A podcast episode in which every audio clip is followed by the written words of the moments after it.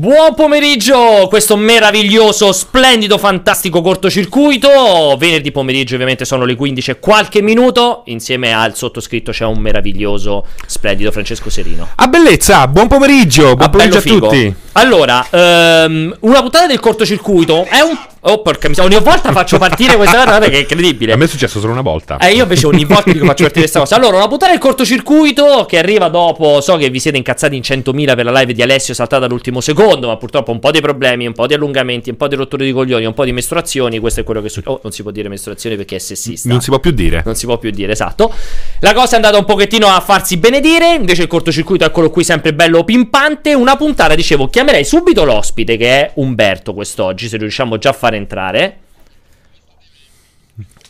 Madonna che inquadratura che bellissima! Non l'avevo vista! Cioè, Umberto, è veramente l'inquadratura di tutti i tempi questa! Guarda come ride, lo sapeva. Cioè, è incredibile!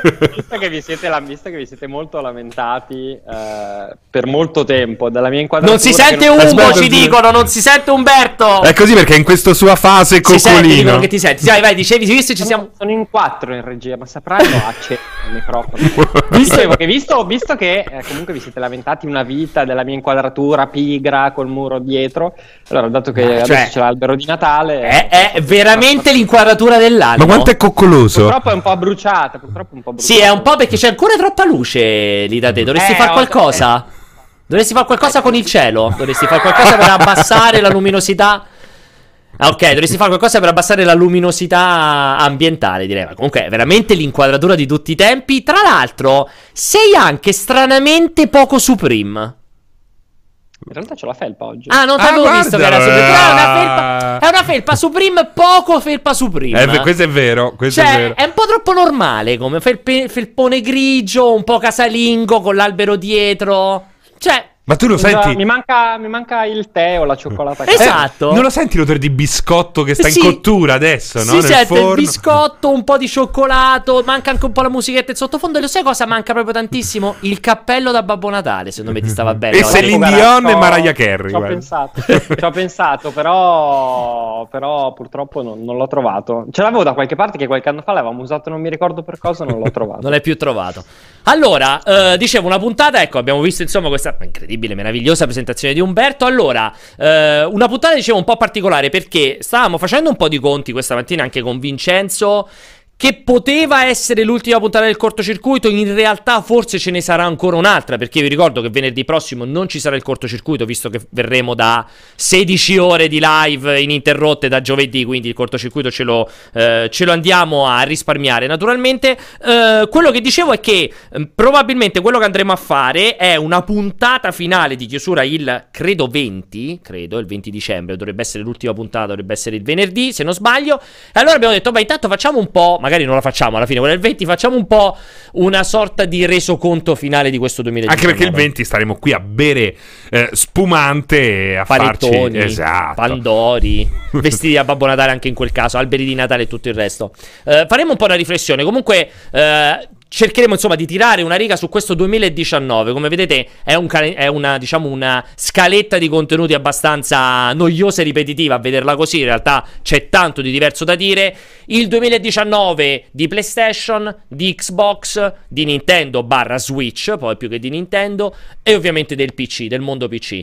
Eh, lo facciamo tirando appunto le somme un pochettino con Umberto, assolutamente. E mh, quindi vorrei proprio avviare. Partiamo dal vincitore di. Perché poi quest'anno forse vincitore di vendite, di tutto quanto. Forse se ne potrebbe discutere perché secondo me PlayStation e Switch sono andate molto molto vicine quest'anno. Eh, però diciamo, direi di partire a bomba con la console dei miracoli, con questa PlayStation 4 che ha sfondato il tetto dei 100 milioni, delle 100 milioni di console piazzate. Di una console che ha fatto tutto bene fin dall'annuncio. Ha saputo sfruttare le debolezze di eh, una Microsoft, ha saputo eh, eh, sfruttare un ra- una, lentezza di Nintendo a entrare nel mercato con la nuova generazio- con la sua nuova generazione. Anche perché eh, PlayStation 4 veniva lanciata a pochi mesi di distanza da Wii U. quindi, Esattamente, in un cioè, non- oggi vediamo Switch che fa grossi numeri, ma all'epoca, 5-6 anni fa ormai... Eh, forse eh, pure 7. Con Wii U sì, perché Forse un po' 2012, prima. 2013, Eh, bisogna- bisognerebbe vedere se era cioè, 2012, quindi avevamo una 2013. Nintendo che stava per salutarci. Esatto. e- Ha saputo sfruttare le problematiche grosse di Nintendo e di Microsoft. Ma ha saputo non sedersi sugli allori perché comunque ha tirato fuori una console che sotto ogni punto di vista, ripeto, ha fatto tutto bene, dalle esclusive alla macchina, all'idea di PlayStation 4 Pro, insomma, dal PlayStation VR, cioè sembra aver fatto tutto bene. Quindi Umbo, vorrei sentire prima te, prima di poi mettere in campo tutta una serie di argomenti. Sei d'accordo con me quando dico PlayStation 4 un po' la console dei miracoli? Allora, eh, sì, ci sta come analisi, anche se penso che eh, il punto, diciamo, il, eh, quando ha centrato questo successo non è stato certamente il 2019, che però che piuttosto è un anno, credo, veramente dove ha vissuto anche un po' di rendita, nel senso che eh, comunque è stato un anno dove, eh, per carità, Death Stranding è un'ottima esclusiva, però non è un, eh, non è un system seller. eh, altre esclusive sono state magari meno, meno forti rispetto ad altri anni, insomma, eh, Days Gone non è stato certamente quello che potrà essere The Last of Us 2. Eh, Quindi penso che sì, assolutamente un anno eccezionale per PlayStation 4, eh, senza magari fare sforzi disumani, ma chiaramente eh, sfruttando ancora di più la coda di tutto quello che ha fatto molto, me- molto bene, soprattutto a inizio generazione. Eh, l'annata in sé di PlayStation 4 è stata, dal mio punto di vista, anche abbastanza conservativa, nel senso ha lavorato bene nel complesso sui servizi, comunque lo store funziona molto bene, sia a livello di promozioni, che insomma come viene spinto, Plus eh, è una costante, poi ovviamente di mese in mese si può discutere rispetto all'offerta della concorrenza. Sì. Eh, VR in qualche modo ha continuato, Now si è proposto anche in Italia e si è riproposto in Italia un paio di mesi fa quando insomma ha rinnovato la sua offerta, chiaramente è sempre presente, eh, però se è vero che tutto sommato vince con Switch eh, l'annata, mh, ti ripeto, secondo me lo fa perché ormai è in discesa con la frizione, eh, con la macchina in frizione, mentre gli altri stanno ancora cercando di arrivare alla vetta. Lei ha già scavallato, sta scendendo, ma insomma voglio dire, non ha dovuto in alcun modo rispondere, ma questo non soltanto nel 2019, all'offerta Esatto. del Game Pass. Sì. Eh, non ha in alcun modo dovuto mettere sul piatto esclusive di peso assolute, ripeto, Days Gone, buon gioco, Death Stranding, gioco magari anche ottimo, che si è portato dietro una, una scia di interesse, di, di chiacchiere, di discussioni molto forti, però Sì, non è Spider-Man. non è, non Eh, è eh, sì. Spider-Man, non è la bomba assoluta. Sì. E voglio dire, è chiaramente un segno di forza, cioè come quando la Juventus vince Esatto. och- otto campionati bendata in primavera, così PlayStation 4 ha fatto un 2019 molto positivo a livello di, di numeri e senza fare grandi sforzi, soprattutto tenendosi alcune cartucce per un 2020 eh, che sarà esplosivo da diversi punti di vista e dove lì sì davvero bisognerà, eh, bisognerà mettere la, la quinta perché lì insomma è vero che parti da un, da un vantaggio concreto insomma, enorme e però comunque è, una nuova gara, si torna un po' ai Sì. cancelletti di partenza quindi bisogna ripartire. Anche perché PlayStation 2 e PlayStation 3, così come Xbox 1, non One, Xbox 1 e Xbox 360 dimostrano che puoi avere anche il miglior monopolio di tutti i tempi. Cioè, quando è uscita PlayStation 3 e 360 arrivavamo da un'epoca PlayStation 2 che sembrava non ci potesse essere mercato per nient'altro. In realtà, cioè, il- la storia ha dimostrato che 360 è stata una cosa completamente inaspettata e ha saputo fare i numeri. Eh, fra, ehm, discorso esclusivo, secondo me ha detto molto bene Umberto. C'è Mhm. stato un anno un po' ni, un po', un po' mesto per PlayStation. Sei d'accordo? Io ci aggiungo anche con Crit Gene in tutto questo. C'è certo. stato Sì, sì, sì. un anno.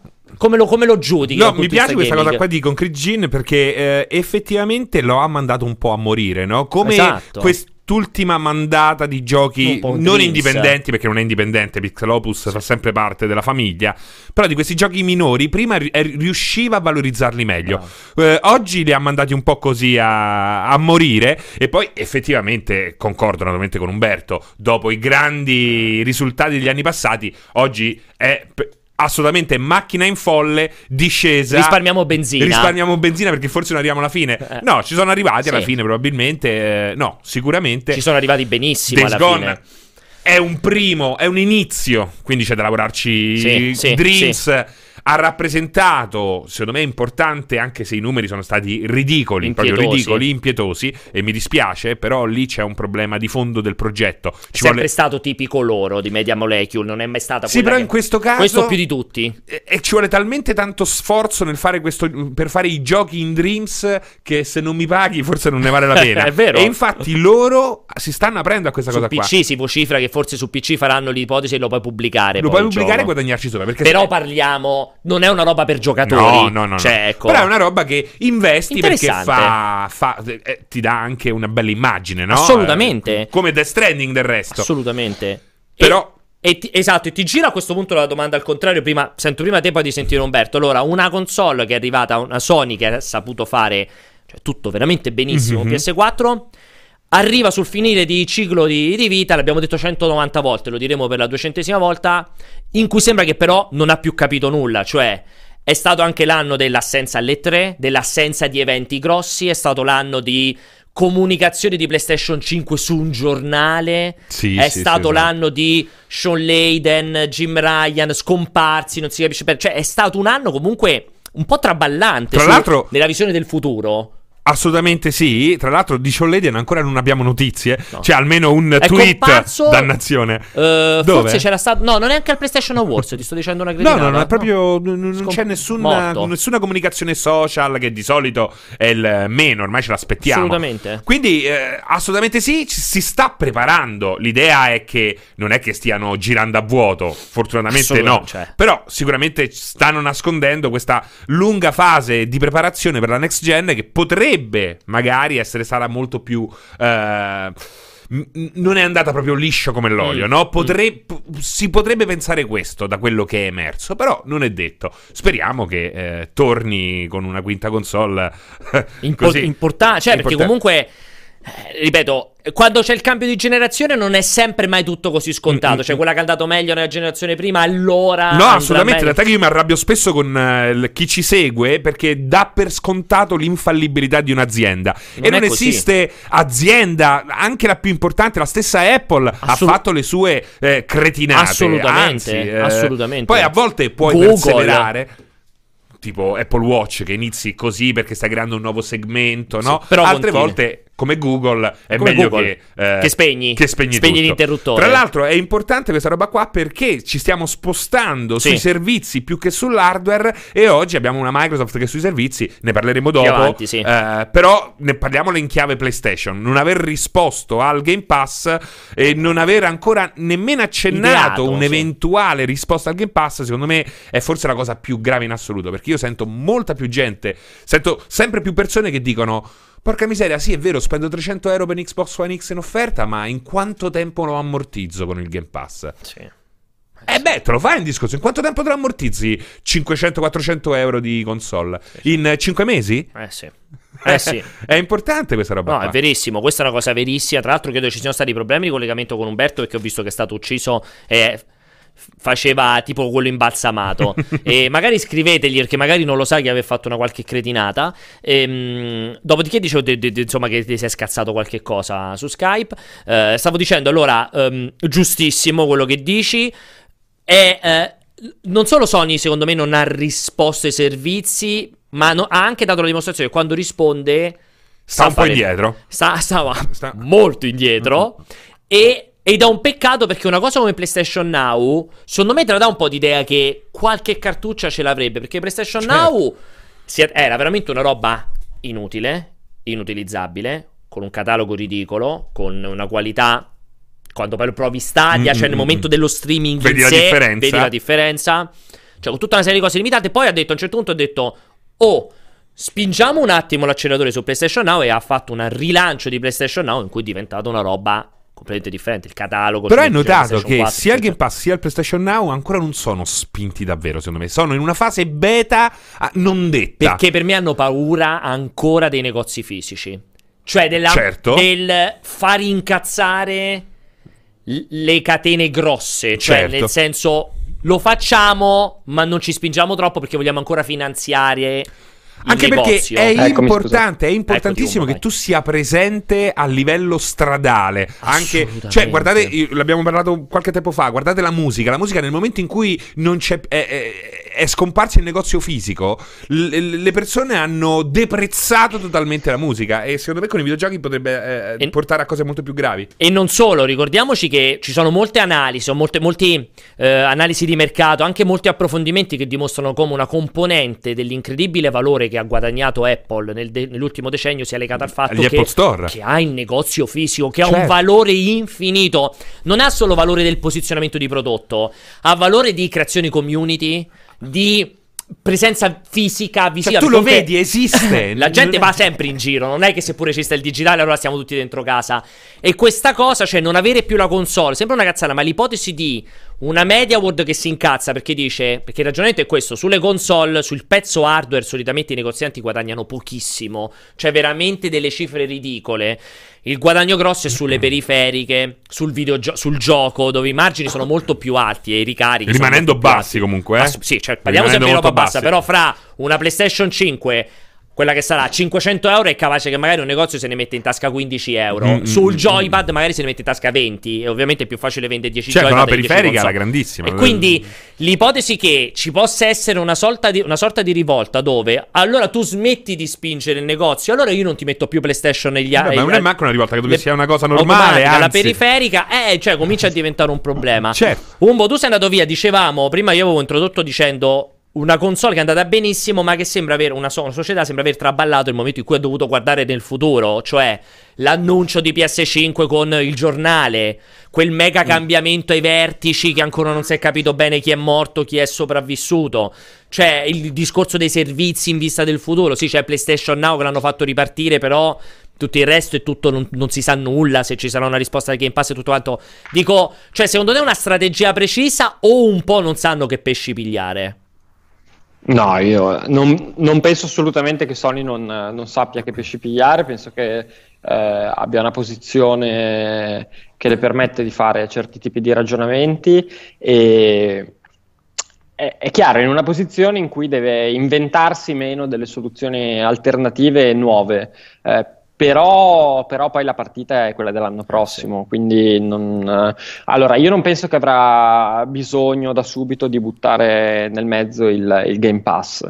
Eh, poi dipende chiaramente anche quello che Microsoft eh, farà, come lo spingerà, quale sarà soprattutto la percezione della, eh, dell'utente. Io penso che eh, quello che faranno sarà inta- innanzitutto eh, proporre quella che è l'idea, la proposizione della console da un punto di vista tecnico, da un punto di vista generale. Sì. Eh, poi comunque in base anche a quello che sarà come si andrà a comporre l'offerta della concorrenza, magari eh, reagirà su alcuni punti, però eh, insomma è vero, lo dicevi giustamente, ci sono stati dei cambiamenti in seno alla, alla dirigenza della, eh, di PlayStation, però, però insomma bisogna dargli credito, voglio dire, di, abbiamo festeggiato, 20 hanno festeggiato, nella- diciamo abbiamo riportato i festeggiamenti, abbiamo contribuito in parte ai festeggiamenti di 25 anni di, di PlayStation, sono oggettivamente stati 25 anni in cui l'insuccesso è stato comunque alla fine della fiera un insuccesso non così terrificante, cioè Certo. PlayStation 3 non è che No. esce con dei numeri che altri comunque si sognano. Eh, ha comunque recuperato, ha finito come la, forse la PlayStation più debole, però sempre con numeri importanti. E poi altre tre console che hanno assolutamente eh, dominato le rispettive generazioni Mm. e che tutto sommato eh, hanno, anche, eh, hanno anche imposto un po', un po' la linea. È vero che negli ul- nell'ultimo paio d'anni magari eh, hanno fatto delle scelte che non li, ha- non li hanno portati a innovare, però lì voglio dire la forza è sempre nel, nel catalogo del software, comunque nel messaggio che trasmette molto bene e comunque c'è, sta- c'è stato negli ultimi anni un tentativo di, di innovare tecnologicamente, hanno, hanno preso la strada del VR quando, Sì. quando sembrava potesse Sembrava- essere sì, la... sì, sì. Sì, se- poi, poi chiaramente non è stato, non è magari stato quello che, eh, quello che, che sembrava, però anche lì spesso ci si dimentica che comunque PlayStation VR è di gran lunga Oh. il visore VR più di successo al mondo. Quindi, Ma di, cioè, di, di, mh, di gran, di gran di numero gran- proprio. cioè, penso che sia grandissimo. 3-4 volte rispetto a tutti gli altri sommati insieme. Perché No, mi forse sembra- non più. Esatto. Beh, Però ha fatto, più di un periodo 5, che... eh, ha fatto sì. più di 5 milioni. Sì, no? è arrivato a 5. Ma io non credo che gli Non altri. penso. Forse gli altri avranno fatto il milione in lo so. totale. eh? Mm, sì, Un sì. milione No, forse un Oculus un milione ci è arrivato, eh. Da solo Lo so, Oculus? Con tutta Siamo la famiglia. eh. su, Su numeri sì, comunque cioè, sì, su numeri radicalmente diversi, quindi anche lì è vero, ha preso una strada che magari non si è rivelata essere una rivoluzione o quantomeno una rivoluzione per tutti, però quando l'ha fatto l'ha fatto in maniera assolutamente Perfetto. migliore rispetto Sì, agli sì, altri. sì. Quindi non, non mi aspetto, che, che Sony questo presunto ritardo, che poi in effetti può un po' essere percepito, ma penso che sia semplicemente una scelta strategica, cioè quando deciderà di comunicare PlayStation 5 eh, lo sentiremo, in ce ne accorgeremo. stile, sì, ce ne accorgeremo Pure secondo me. bene. In realtà c'è una ehm, rivoluzione che ha fatto Sony nel 2019 che sta praticamente si sta compiendo proprio in questi giorni anche ed è quello di ehm, praticamente fino ad oggi Sony è stata divisa in tre. Esatto, C'è sì. Sony Japan, Sony Europe London e Sony America e tutte e tre avevano una grandissima libertà eh, nell'approcciarsi al mercato Sì. con i loro spot, con i loro giochi, perché eh, il, successo ah, soprattutto della prima PlayStation, ma anche di PlayStation 2, eh, da noi deriva anche dal, dal grande impegno di PlayStation di Sony London nel localizzare il messaggio, nel localizzare Vero. l'aspetto della console, anche dal punto di vista di giochi come Buzz, DJ Deck Fax, eh, SingStar. Sì. Sono delle cose molto. pe- sono delle cose pensate per, Per un quel singolo mercato, sì, mercato, vero. che poi magari a volte hanno avuto successo anche negli altri. Stessa cosa è successo in Giappone. Adesso invece, eh, quest'anno, e questo. L'opera di Ryan. Po- esatto, è l'opera di Ryan, in qualche modo spiega anche questo turnover che c'è stato, Esatto. eh, a volte un po' così, eh, Maldestro. maldestro, eh, perfetto, eh, però eh, porta a questo, porta a centralizzare il potere in America. La perché- globalizzazione vera di PlayStation. Esatto, e di Sony che Esatto. eh, nel 2019 ha smesso, anzi alla fine dello, scar- dello scorso anno ha smesso di essere una società giapponese È diventata americana. per diventare ah, americana. Quindi Ti eh, preoccupa questa cosa? da una parte sì, perché secondo me la forza di Sony London, ma anche dei, dei- del nos- dei nostri amici italiani, eh, perché parliamoci chiaro, secondo me Sony Italia fanno un lavoro pazzesco rispetto agli altri mercati, Sì. spesso si allargano agli altri mercati, eh, vederla in parte limitata mi spaventa un po', Ok. perché Però c'è diventa- anche un risvolto positivo, secondo me. Secondo a me... livello business è innegabile il risvolto positivo. Eh, cioè. Tant'è che loro hanno detto una cosa così. Se per, per continuare a crescere dobbiamo fare questo. Per, arriva- per essere forti nel mercato odierno, Devi fare questo. eh, per- non puoi prescindere da Forse questo non è più tempo per approcciarsi al mercato come è stato fatto Esatto. fino all'altro ieri. Eh, Umbo, eh, l'introduzione quest'anno, il 2019, è stato l'anno dell'introduzione dello State of Decay. Non dello State of the Gay. State of, State of, of Play. Play. Non so cosa State sta- of Play, eh, infatti stavo pensando State of Decay cos'è? Un gioco? State of Decay è il grande No. gioco di zombie. Scusate, State of Play, Bello, perdonate. Vi è piaciuta questa Era bello perché era comunque così simile da risultare credibile. State of Play, avete ragione, scusate il lapsus meraviglioso. Del- cioè, dicevo dello State of Play, eh, una risposta fondamentalmente all'Inside Xbox, al Nintendo Di- più al Nintendo Direct che all'Inside Xbox. E, mh, è stata una scelta intelligente, è stata una scelta dovuta, anche qui è stata una scelta maldestra secondo te o ben fatta? Mm. Ti piace? Ah, eh? È una domanda Eh? molto, molto difficile. È estremamente difficile questa cosa. E allora, è estremamente difficile perché. eh, allora, è chiaro che eh, questi, questi appuntamenti penso che, eh, che ormai hanno tutti e tre, se messi accanto a quello che è diventato il Nintendo Direct nel tempo, eh, lo State of Play e anche l'Inside Xbox eh, perdono chiaramente, nel senso che eh, Nintendo è sempre capace di dare più contenuti, più interesse. Poi State of Play, vabbè, parli- è una generalizzazione di eh, un appuntamento che a volte è molto buono, altre volte è molto meno buono. Però volendo provare a tracciare una riga, penso che Nintendo questo tipo di cosa lo faccia meglio. È un po' difficile eh, però dire l'efficacia di, questa- Mm, mm. di queste iniziative perché poi cioè, noi vediamo qual è l'impatto di queste iniziative, ad esempio sul nostro pubblico. Comunque è una fetta limitata eh, di quella che è la diffusione che, che, Sony ha in mente. Magari sono momenti di comunicazione dove hanno dei, dei, risultati, dei numeri che sono assolutamente pazzeschi e noi non lo sappiamo. Se bisogna guardare semplicemente da un punto di vista del contenuto, di quello che interessa a noi, io aspetto sempre un po' di più i Nintendo Direct, che comunque nel tempo si sono fatti largo come degli appuntamenti, dove so che c'è sempre qualcosa di molto figo, anche quelli dove ci sono gli indie, comunque poi c'è anche una specificità di Nintendo. Eh, Tra sì. l'altro quest'anno, poi magari ne parliamo, Nintendo ha lavorato secondo me molto bene sì, sulle esclusive, parliamo, magari c'era anche un pochino più di contenuto, però non è, diciamo, non è il mio paradigma per lo show online, lo state of play. Detto questo, magari sono successi incredibili come, come numeriche come poi reportistiche finali. Tra l'altro credo che, poi, poi sento anche te Francesco, che eh, secondo me questo, tutti questi tipi di interventi... Eh, secondo me quello di cui soffrono più di tutti è la mancanza di una periodicità. Cioè, mm-hmm che non è un appuntamento. Secondo me funzionerebbe meglio se fosse un appuntamento fisso. Mensile. Però se non hai niente da dire è un problema. Infatti, questa roba qua. Ma io dib- dubitavo tantissimo anche dei direct. Eh. Poi Anch'io all'infinito. Ho detto, ma che si sono messi a Però fare? Però anche i direct hanno avuto alti e bassi. Eh. Esatto. Eh. C'era quello storico. All'inizio c'è stato pure un rodaggio. Pure eh. quello storico alle 3 dell'anno scorso, mm-hmm. due anni fa, con solamente i personaggi di Smash Bros. Che quello era stato abbastanza da martellarsi i testicoli. Eh, quel, Però quel è strano direct. anche come scelta. Cioè, nel senso che con i direct, come con uh, gli State of Decay, vai a parlare al pubblico hardcore e basta. Super hardcore. Quindi dovresti sapere di non, do, di non di presentare non... della esatto. roba. Però poi è stato utilizzato anche. È strano, è ancora una cosa strana. Che però per quel che riguarda Nintendo ha funzionato dopo un po' dopo un sì. po'. E poi perché c'era Ivata, perché Ivata all'inizio diciamo che era un personaggio perfetto Bene. che era capace di mettersi in gioco, no? Sì, sì, oggi, sì, Ninte- oggi Sony chi, chi, ha come... È eh, un problema oggi. Oggi infatti. non c'è, perché Leiden non era, no, non era proprio, non anche se era tenerissimo, Ryan, quasi come Umberto oggi. Ryan è, le- Ryan è lontanissimo proprio dall'idea L'unico fortissimo giocatore. era Coso, che adesso è andato a fare il Talent Scout, il...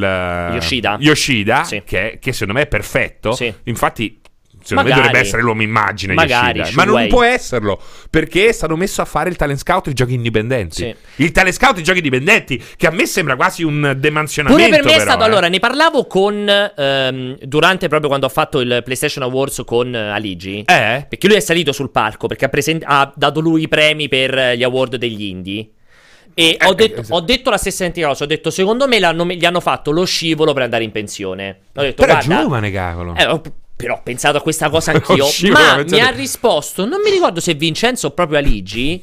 Um, che in realtà è sempre stata una sua precisa sì, richiesta. Sì, sì, sì, lui, lui, vuole. Lui vuole stare sui titoli indipendenti a pensare quali saranno i titoli indipendenti del E futuro. lo ha fatto Punto. anche quando era il volto. Esatto, ho detto, cioè non gliene frega Però non basta, serve quella persona là secondo me va messa davanti, perché è un giocatore, è un videogiocatore, i videogiocatori se ne accorgono, come ma oggi anche Spencer. Esatto, ma oggi, ma oggi anche un po' Uh, il, pure Nintendo un po' soffre certo. perché oggi non ha più Iwata, non ha più Reggie e Bowser non, non, è, è. non è assolutamente Reggie era consumato. Diciamo che lo vedevi apparire. Sì, sì, Mamma mia, Reggie per piacere, basta. Era arrivato. Eh, era arrivato. È complesso. Comunque, secondo me è un po' un problema di tutti. Fu l'unico che funziona bene è Xbox, che però purtroppo fa. Ma perché Spencer ormai è un santo. Esatto. Capito? Che, che però purtroppo ha è l'inside Xbox il problema, è la esatto. piattaforma il problema lì, più di lo Però Spencer ormai è diventato sì, sì, tipo frate indovino. Sì, sì, anche, anche questo tanto poi parleremo. Um, l'ultimo discorso, perché abbiamo pass- parlato già prima, insomma, del discorso anche di, uh, di PlayStation VR,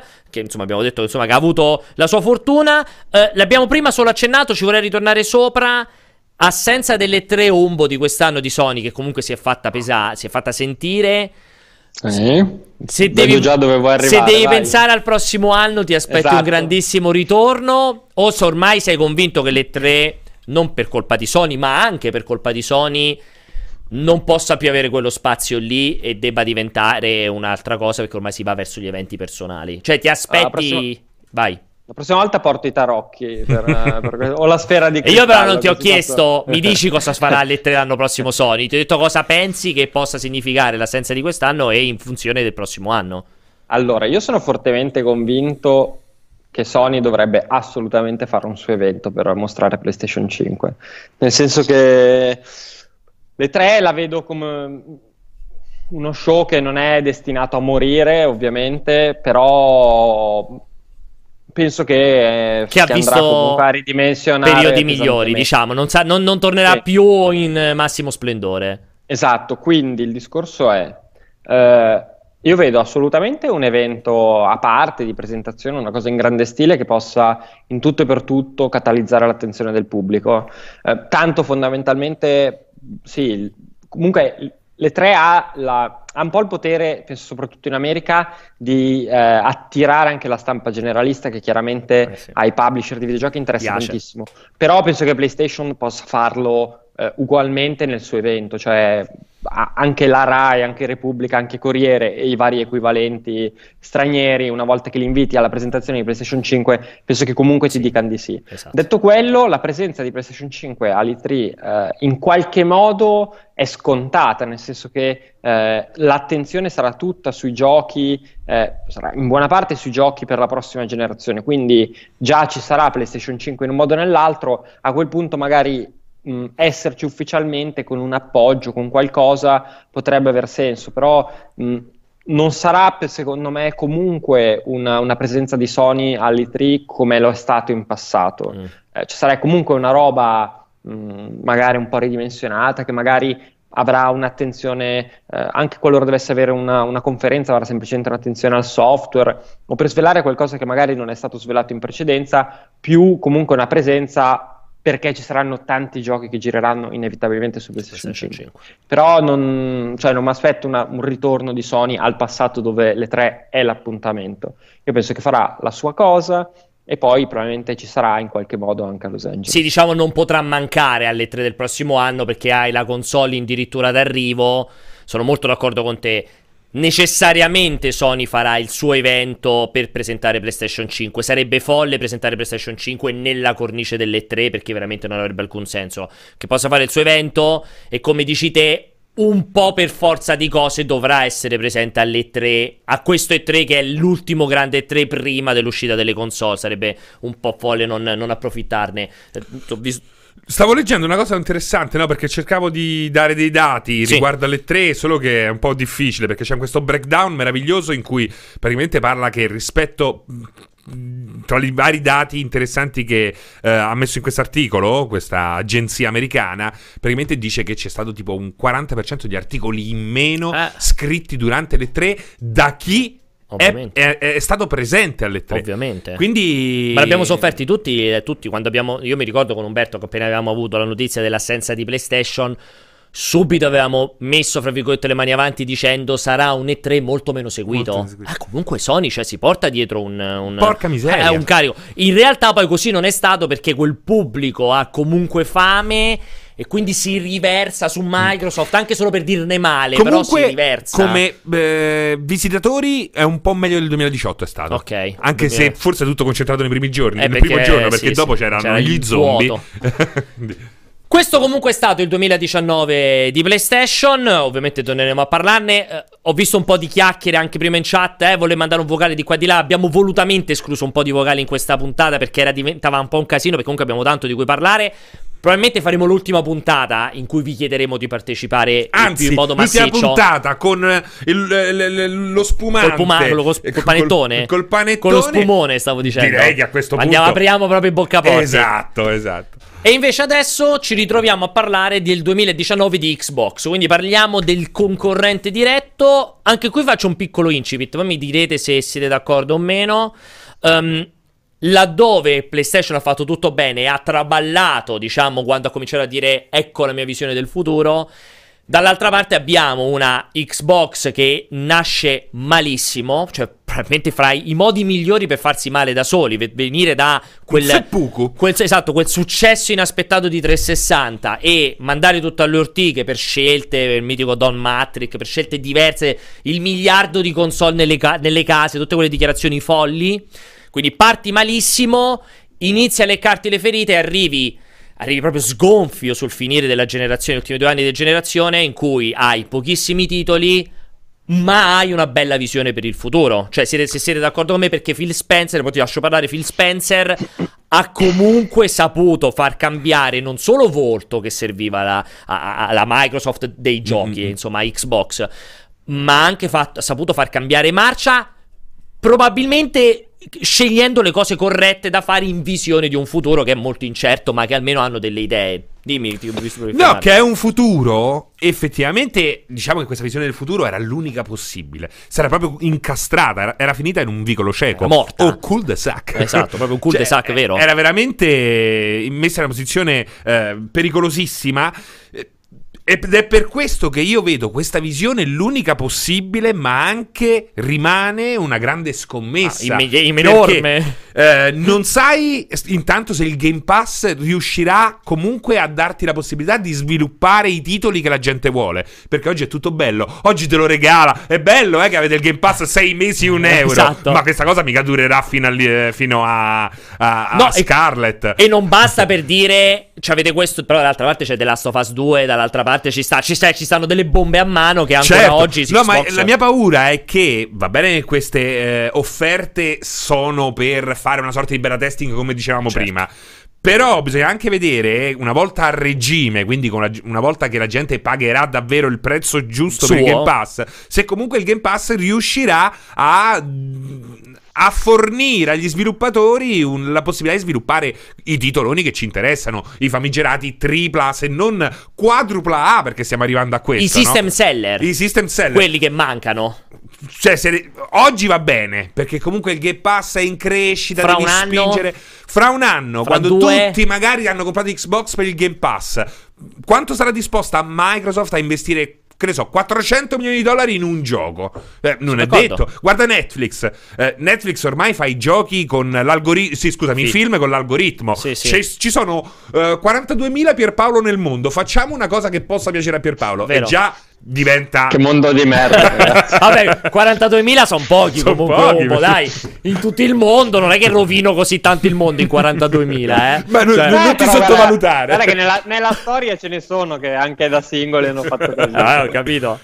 E Umbo, ok, sono Vai, vai, vai, vai, Umbo, il tuo punto di vista su questa Xbox che si affaccia con una grande scommessa? Sono d'accordissimo con Francesco, una grandissima scommessa. Sì, eh, sono, sono d'accordo, proverò ad aggiungere, è brutto essere tutti d'accordo perché c'è poco da dire, però sì, è così, nel senso che, allora, eh, Game Pass di sicuro è al momento, non è come si può strutturare un'offerta sostenibile per i videogiochi, ma è uno strumento per attirare gli utenti. Eh, per carità, fanno benissimo. Eh, penso che rimarrà così un bel po', perché, perché comunque dovranno spingere sta console in qualche modo e Game Pass è un ottimo strumento. Eh, sono d'accordo nel dire, però dall'altra parte noi non sappiamo, comunque Sony spende moltissimo per le esclusive, eh, per molte di queste magari noi non lo sappiamo, fa un discorso simile a Game Pass, cioè le- ci investe cifre infinite per svilupparle e poi spingerle, magari non ci rientra a livello proprio di vendita del software, però gli serve per diffondere la Eh, console. certo. Però, a parte, a parte- però a parte questo, eh, lì il discorso è giusto, cioè ehm, Microsoft ha, ha necessità che oltre ad avere il Game Pass fortissimo, a finalmente avere anche una, una libreria di software esclusivi che possa essere quantomeno avvicinabile a quella della concorrenza, perché è, è chiaro che non è il business quello delle console dove la gratuità possa da sola portarti succe- cioè ad avere successo. La gente, il giocatore console comunque attento, vuole la qualità, è disposto entro una certa misura a spendere per avere la qualità. PlayStation 4 ne è, un- ne è un esempio, non ha bisogno del Game Pass. Eh, dal- quindi assolutamente c'è la necessità che Microsoft eh, metta in moto nel miglior modo possibile tutte le energie che comunque ha acquisito in questo periodo, perché l'acquisizione di tutti gli studi di sviluppo, un certo tipo di lavoro va in quella direzione. Chiaramente non, non aveva più senso mettere a terra quanto fatto, quanto fatto negli scorsi anni a livello di acquisizioni su Xbox One, che diciamo è andata. Aspetto che la prossima possa essere lo sbocco naturale per tutto quel lavoro. Soprattutto penso che eh, Microsoft stia, come, come dicevi all'inizio, lavorando eh, al futuro, perché comunque l'attenzione di Microsoft eh, a, non solo al mercato console, ma anche a quello PC, ma anche in qualche modo a quello mobile con xCloud, è una visione molto intelligente, perché è una visione che guarda non ai 100 milioni di possibili eh, acquis- acquirenti delle console, perché poi in fondo i numeri sono quelli, cioè non è che voglio dire, la prossima generazione di console, se io mi devo immaginare, venderà meno console di questa. Ah, tu perché- dici? Eh, comunque, comunque i giocatori di oggi, cioè più vai avanti, più comunque eh, tanti ragazzini oggi non giocano su console.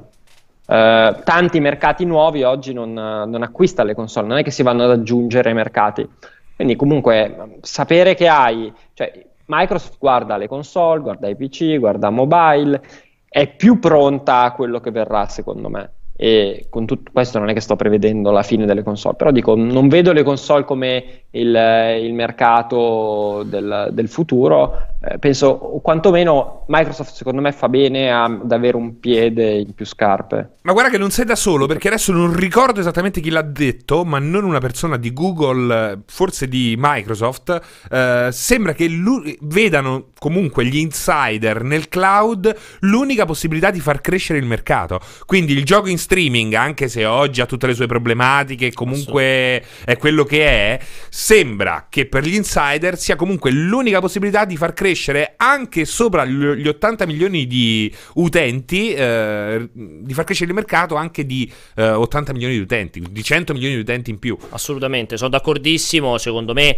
da questo punto di vista. Allora, io non so quanto fra virgolette, questa idea, questa previsione che effettivamente la prossima generazione di console possa vendere meno eh, o, o, o, uguale o di più, o che comunque Microsoft possa, eh, possa aver capito, possa aver odorato che ci stiamo muovendo in una direzione in cui potrebbe esserci meno console in futuro. Mm-hmm. Trovo comunque intelligente la, la, la, la, dichiarazione di Umberto quando dice che effettivamente oggi sempre meno ragazzini giocano su console. Certo, perché è un dato di fatto. Questo è un dato di fatto e comunque dubito che i ragazzini del domani entreranno nel mercato console. Cioè vedo più probabile che i miei figli o insomma quando i, i nostri figli è più facile che, che, che giochino con Stadia, eh? Assolutamente. Eh? Con cellulare, con lo smartphone in cloud, mm. con quello che gli pare. È sempre, più, è sempre più credibile effettivamente questa cosa qui. O paradossalmente con PC sempre più portatili perché non c'è non c'è, ci sarà sempre meno bisogno di potenza di calcolo per il solito discorso certo. dello streaming. Lo vedo effettivamente come un futuro più credibile rispetto a immaginare. Sì, sì, eh, scusami un po', pensavo non ci fossi perché non ti vedevo più. Pensavo... No, ci sono, sono, asceso, sono asceso al cielo, sono un attimo in cucina, ma avesse... ok. No, cioè lì il, il, discorso è che comunque alla fine tu hai eh, un'azienda che sviluppa videogiochi o comunque piattaforme su cui vengono venduti videogiochi. Eh, il mercato europeo-americano eh, è quello, voglio dire, eh sì. anche demograficamente non sono i mercati che crescono di più a livello di, cioè, di nuove persone da, a cui vendere i tuoi prodotti. Devi guardare in altri mercati, sono tutti mercati dove in molti di essi le console non ci sono eh, in India le console, vabbè, non in, non, magari non in assoluto, ma diciamo non hanno diffusione. In India non ci sono, in Cina non ci sono, in, al- tanti Però giocano, paesi. però non è che non giocano. Sì, però giocano, nel sud-est esatto. asiatico non ci sono, in Sud Tutti i posti dove defecano per strada, però. Eh? Dov'è, dov'è, che devi, guard- dov'è che devi eh, guardare? Sì, tu sì. hai le console per il mercato europeo, i numeri saranno inevitabilmente quelli, perché non è che eh, dall'anno prossimo esce PlayStation 5, la prossima Xbox e ci sono 50 milioni di persone in più a cui vendere. Le persone sono sempre quelle.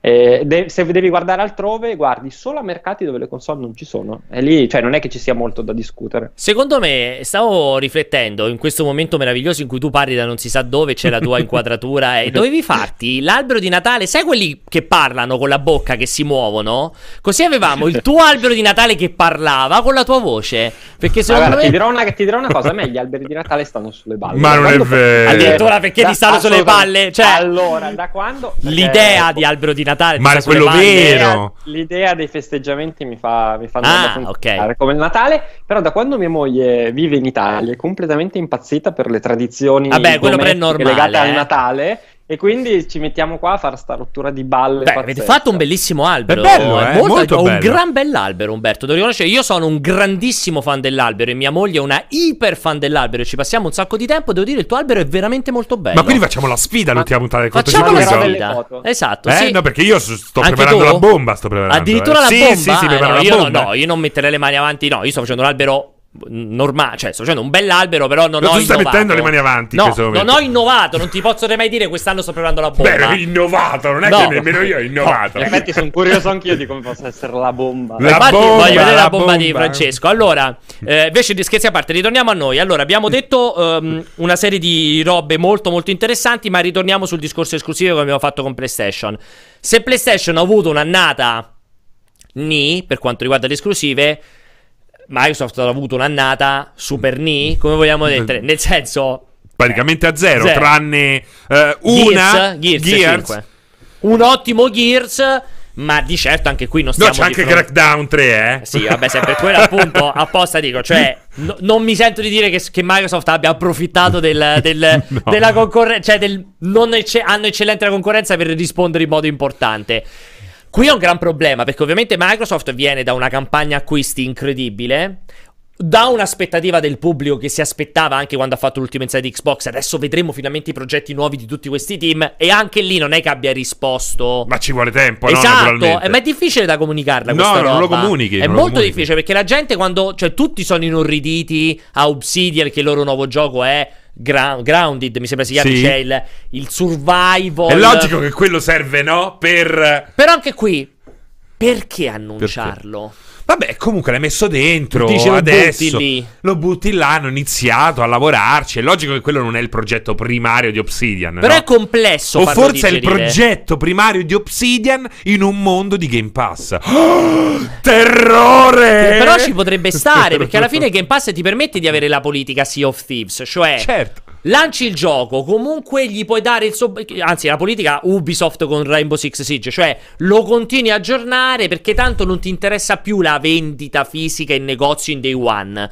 Perché comunque è un sostan- sostentamento di quelli che hanno il Game Pass che te lo continuano a rinnovare anche perché giocano Sì, a Sea perché of uh, il gioco regge il Game Pass e viceversa il Game Pass regge il gioco. Esatto. no? Nel caso di Sea of Thieves, secondo me c'è questa. Sono quasi dei si- simbionti, no? Anche Come State of Decay, che se ne parla tanto, si scherza, ma State of Decay è un gioco giocatissimo, anche quello perché si lega, si autosostiene col Game Pass. Assolutamente. Quindi ci sta. Eh, spe- eh, Umbo, prevedi che questa campagna acquisti avrà dei frutti sconvolgenti il prossimo anno all'uscita di Xbox? Mm, molto interessante. Eh, ma aspe- allora, diciamo, mi aspetto Xbox, spingerà moltissimo, avrà Halo eh, di sicuro e poi sì, mi aspetto Infinite. cazzo che facciano una roba in grandissimissimo stile. Ma io credo, io credo veramente tanto in Microsoft, cioè, a parte... A parte i giudizi su quelle che sono queste ultime annate, che ovviamente hanno avuto dei deficit, ma lì è una macchina da guerra pazzesca. Cioè, non vedo come a lungo andare Microsoft non possa, posto che diciamo che continui a crederci come, come sembrerebbe, perché se no non avrebbero senso tutti questi investimenti. Non non sono molti campi dove Microsoft eh, investe pesantemente e, e alla lunga non ha successo. Quindi io da quel punto di vista sono, sono molto tranquillo.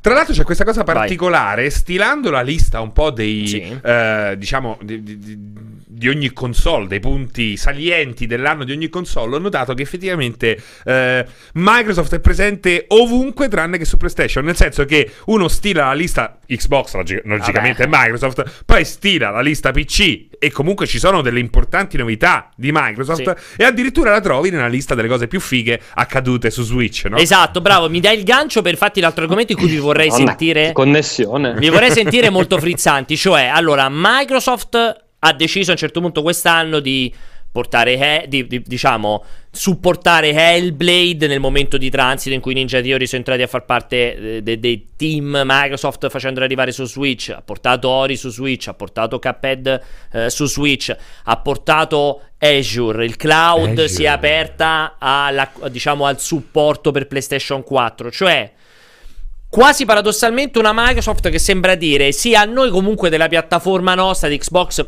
cioè, ci interessa il giusto del pezzo fisico del pezzo di hardware. Ci interessa il giusto ci interessa più un'idea di stare ovunque. Siccome è una di quelle cose che genera tantissime critiche io pure adesso ho visto nella chat un ragazzo, non mi ricordo il nome, che scriveva: Eh, ma scusa, io ho speso 500, ho investito, ho speso Ah, bravo, 500 perché euro su Xbox One X. Mi sta sul cazzo che quei giochi escano su PC. Cioè, che ne possano godere i PCisti che non hanno speso niente per Microsoft. Lì c'è da dire una cosa dura, però. c'è eh. questo ragionamento. Eh, ma perché io allora io ho detto, ma forse è meglio che non risponda No, però, però c'è- l'avevo letta anch'io. Eh. Il, nostro... eh, il fatto è che eh, quel tipo di ragionamento è destinato a morire ed è destinata a morire anche questa tipologia di giocatori. Mio amico Baltier che ha scritto questa cosa qua. Toccati. Sei morto. sei morto. Vedi la stella della morte, visto Ve- ne stai vedendo la prima. stella della morte. Anche perché poi è un discorso da che cosa? Da appassionato di videogiochi. Se sei appassionato No. di videogiochi, No. un bel videogioco vuoi che lo giochino tutti. No, non sei appassionato di videogiochi. Di- Lì di è- plastica, di lì che è- cosa? Lì è il concetto del, de- de- del calcio per me. Il concetto Esatto, del tifoso di sì. calcio. Cioè, ti sta sul cazzo che la Juve vinca la Champions League. Perché mi sta sul cazzo la Juve? Cioè, Ma non è nemmeno però È perché a questo un punto c'è- non c'è nemmeno più una squadra da, da tifare, no? Beh, no, c'è la squadra di fare. Io voglio che Xbox sia la console fighissima. sì, ma mi sta sul decade cazzo. quella squadra. Cioè, quella squadra lì non partecipa più a quel campionato. Eh, è là. complesso però, però farlo capire. Ma non me. è che non lo. Cioè, gli Però entrerà aspetta. nella capoccia. Vabbè, quello e ovvio. C'è poco da Però, fare. però lo giro all'altro, all'altro senso. Anche qui, Umbo, volevo capire, volevo sentire anche te. Cioè, diventa sempre meno importante. Però allora, c'è un, c'è un po' un cortocircuito. Nel senso, l'esclusiva è importantissima. Cioè, lodiamo PlayStation 4 che ha fatto delle esclusive della Madonna. E io, soprattutto, guardo avanti a PlayStation 5 come un momento di lancio che potrebbe fare ulteriori esclusive della Madonna. Però Xbox non sembra voler rispondere con l'esclusiva e allora chiedo, cioè non c'è questo cortocircuito tra l'esclusiva che serve a portare avanti la piattaforma ma allo stesso tempo la piattaforma che non ha più bisogno di se stessa per andare avanti? Cioè l'idea che alla fine Xbox, magari, magari manco ci sarà più un'altra Xbox, cioè veramente sarà un'etichetta appic- appiccicato non vedo- ovunque. Non vedo però la contraddizione, nel senso che eh, Xbox, mh, Microsoft lavorerà per sviluppare Xbox come piattaforma software che avrà una- un atterraggio hardware eh, con la console Xbox eh, che però sarà presente ovunque.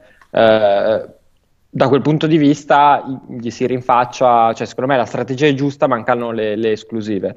Eh, Ma servono? Sony per il momento sembra un pochino più legata a una, una visione più classica di console, quindi lavora in quella direzione. Però dico, ti servono, cioè con questa visione servono le esclusive. Cioè non è meglio che il prossimo Halo esca anche su PlayStation, esca anche su Switch? Cioè con questo concetto dico, ti- al- cioè perché devi rimanere allora solo su Xbox? Infatti, infatti secondo me non, non c'è quel limite nella testa di Microsoft. Nella testa di Microsoft Mm, credo che non, non, ci sia vedo, più. non, vedo, non vedo come... Infatti magari un giorno avremo i giochi Xbox su, su Switch. Chissà Eh, cioè, quando il problema che chiaramente, quando accadrà. chiaramente c'è una competizione con, eh, con PlayStation in qualche modo, però io penso che la visione di Microsoft sia quella di andare ovunque possa andare, ovunque abbia senso andare. Tant'è che. Game Industry oggi titolava il, il rivale di Microsoft non è più PlayStation, ma è Google, Amazon e tutti quelli che stanno per eh, entrare in un altro circuito, in un'altra in un altro campo, fottuto campo di calcio. E vi faccio l'ultima domanda del momento Xbox. Ehm, Scarlett, perché comunque eh, con, con Xbox un po' pe- per penuria di argomenti, un pochettino volevo infilare un minimo anche di visione al 2020. C'è questo dibattito, unione, qui se voglio sentire anche te Umbo, cioè che Microsoft abbia un'unione, un, una- un legame più forte con AMD rispetto a quello che può avere PlayStation. Lo ha dimostrato un po' con l'ultimo Surface che ha questo chip, questa CPU AMD fatta ad hoc per quel Surface, cioè che ci sia un lavoro dietro le quinte che potrebbe riportare con forza davanti l'idea della console più potente, cioè che Microsoft voglia tornare a spingere con quello che poi è stato un successo per Xbox One X, io per primo non ci avrei mai creduto, cioè l'idea della console più potente, che ancora qualcuno cercasse la console più potente. Secondo voi è una roba che si porterà dietro anche con Scarlett? Cioè, vedremo ancora quella battaglia un po' triste su numero di FPS, il numero di teraflop, il numero di fanculop e così via? Umbo, parto da te? Eh, sì, penso di sì, perché proprio perché eh, comunque Xbox, la console, ehm, penso che inevitabilmente debba rimanere il prodotto per l'appassionato in mezzo all'offerta di Microsoft, quindi dovrà inevitabilmente, eh, nel, nel momento in cui presenta la parte hardware della sua offerta, dovrà spingere su quelle che sono le caratteristiche tecniche in maniera molto forte. Eh, se mi chiedi, non penso però che AMD, cioè chiaramente, chiaramente Microsoft ha un rapporto con AMD eh, diverso rispetto a quello che può avere PlayStation, cioè Microsoft lavora con AMD su immagino 550 fronti Eh sì, diversi, sì. Mm-mm. dai server alle console, a probabilmente altre 100 cose. E, Ai PC. Però non penso, no, ai PC, a tutto. E però non penso che questo gli dia un vantaggio, eh, gli dia un vantaggio di partenza, nel senso che più o meno eh, l'hardware sarà, sarà simile in qualche modo. E poi magari ci saranno delle customizzazioni richieste dai singoli produttori, però saranno immagino due console abbastanza uguali. Franci? sei- Beh, io penso che nel momento in cui hai la console, eh, ancora continui a produrre console, a quel punto devi stare al gioco fino alla fine e quindi sp- dare a spallate e sgomitare. Per far credere che sia per, per dimostrare che sia la Sì, più sì. potente. Tra l'altro, però, mi lego a questo, mi lego ai discorsi che continuano in chat, anche inerenti a Non quello che abbiamo visto, detto sì. prima, che dicono, eh, però non è che devi fare ancora la diatriba, è meglio console o PC, eh, comunque su PC rimani in ambiente Microsoft, ma stiamo andando oltre anche a questo, perché eh, c'era gente che eh, si è un po' arrabbiata perché io ho parlato, ho paventato possibile, un possibile porting di Star Citizen su console, alla fine, no?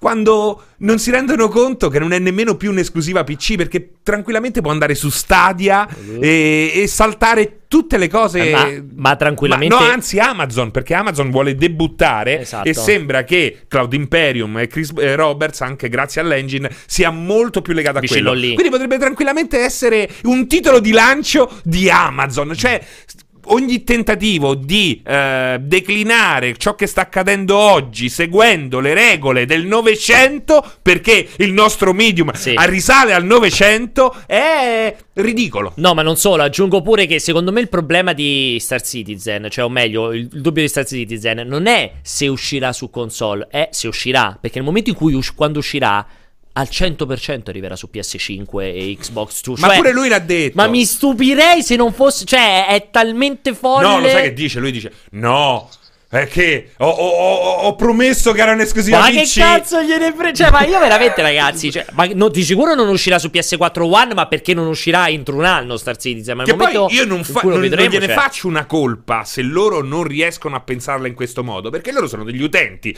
loro possono soltanto divertirsi, hanno questa libertà. Cioè, la, la vostra è una libertà. Voi divertitevi, no? E però è come il discorso del. eh, come si chiama? Del. Eh, non so. del dottore che lavora su. Su- su- come si chiama? No, sulle vagine, no? Ah, eh, che lui lavora dove gli altri si divertono, come si sì, dice? Vediamo dove andiamo a parare. Però non ho capito questo, non ho capito No, questa perché metafora. lui lavora dove gli altri si divertono. Noi Ma si siamo chiamati. Beh, mica tanto. Ma non su quella su cui sta lavorando, ma anche lui si diverte, però. Sì, però Al- eh, eh, Ah, la l'analogia cosa, è che- ok. cioè noi con i videogiochi siamo chiamati Ah. a volte a mettere da parte il divertimento, adesso, il trasporto da appassionati. Quindi ti senti un po' il ginecologo dei Bravo, videogiochi. il ginecologo, eccolo. Oggi tu ti senti gine- serino ginecologo dei Anzi, voglio videogiochi. farmi anche una targhetta. Va bene, ci piace questa idea qui, ginecologo dei videogiochi, interessante. E Umbo, volevi aggiungere qualcosa sulla ginecologia dei videogiochi? Non ce la posso fare. ok, a questo punto invece passiamo a... Perdonate se faccio questa introduzione così che sembra un po' No, no, piace. però mi piace staccare.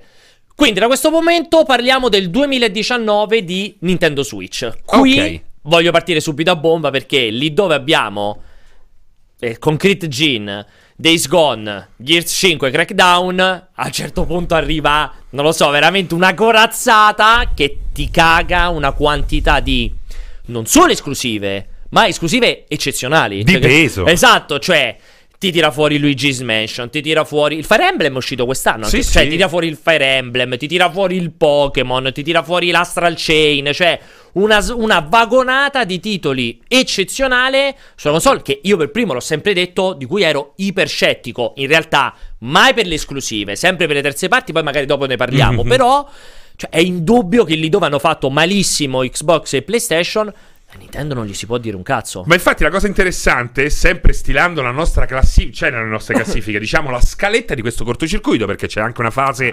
preparativa. Sembra strano, visti Sembra- i risultati, ma ci prepariamo al È cortocircuito. tutto lavoro sprecato. esatto. Però è incredibile come su PC, PlayStation, Xbox alla fine eh, quel che rimaneva erano tutta una serie di eventi, di spostamenti Vero. di mercato, di strategie messe in atto, mentre poi su Switch di strategie anzi c'è una voce, ma è una mancanza, È una mancanza di, di strategia su Il quell'ambito. resto poi invece tutto quello che emerge da questo 2019 è software, software, software e software. E super software. E U- super software. Umbo, al- come piazzi però? Abbiamo fatto tutto questo discorso tra i servizi, la visione del futuro, il- la soddisfazione del giocatore core, io lo chiamo, cioè del giocatore, giocatore, giocatore. Come piazzi Nintendo a questo punto? Cioè, è indubbiamente quella che più di tutti ha soddisfatto i giocatori nel 2019. Credo che nessuno poteva... Cioè, ti può anche far cagare Pokémon, ti può pure far pagare Luigi's Mansion, ma è un dato di fatto che è quella che ha soddisfatto di più i giocatori questo 2019. Però come, co- cioè, come si piazza in questo discorso un po' più ampio, secondo te?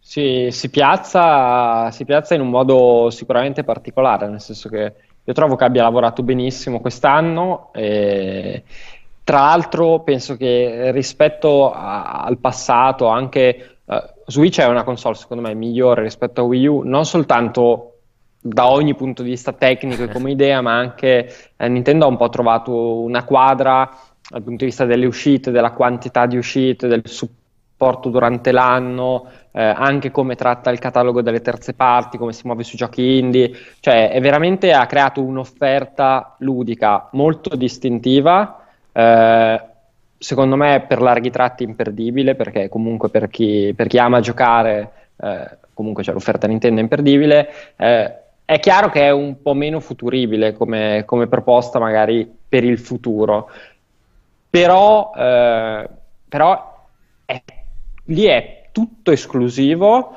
e soprattutto la forza è tutta al software, quindi mh, ormai si sta muovendo su, si sta muovendo su bene su mobile con alti e bassi, però comunque ha fatto tanti esperimenti anche, anche di buon successo e in futuro Nintendo ha sempre l'opzione aperta di aprirsi a qualsiasi altra piattaforma come, come desidera, quindi non, non vedo il problema. Il problema potrebbe essere l'offerta hardware di Nintendo eh, andando avanti in futuro, nel senso che lì chiaramente è un'offerta esclusivamente console eh, che in qualche modo eh, ha fatto con Switch della portabilità il suo, il suo cardine, mentre prima erano due offerte, una portatile e una casalinga, adesso è un'offerta portatile che è giocabile anche a casa.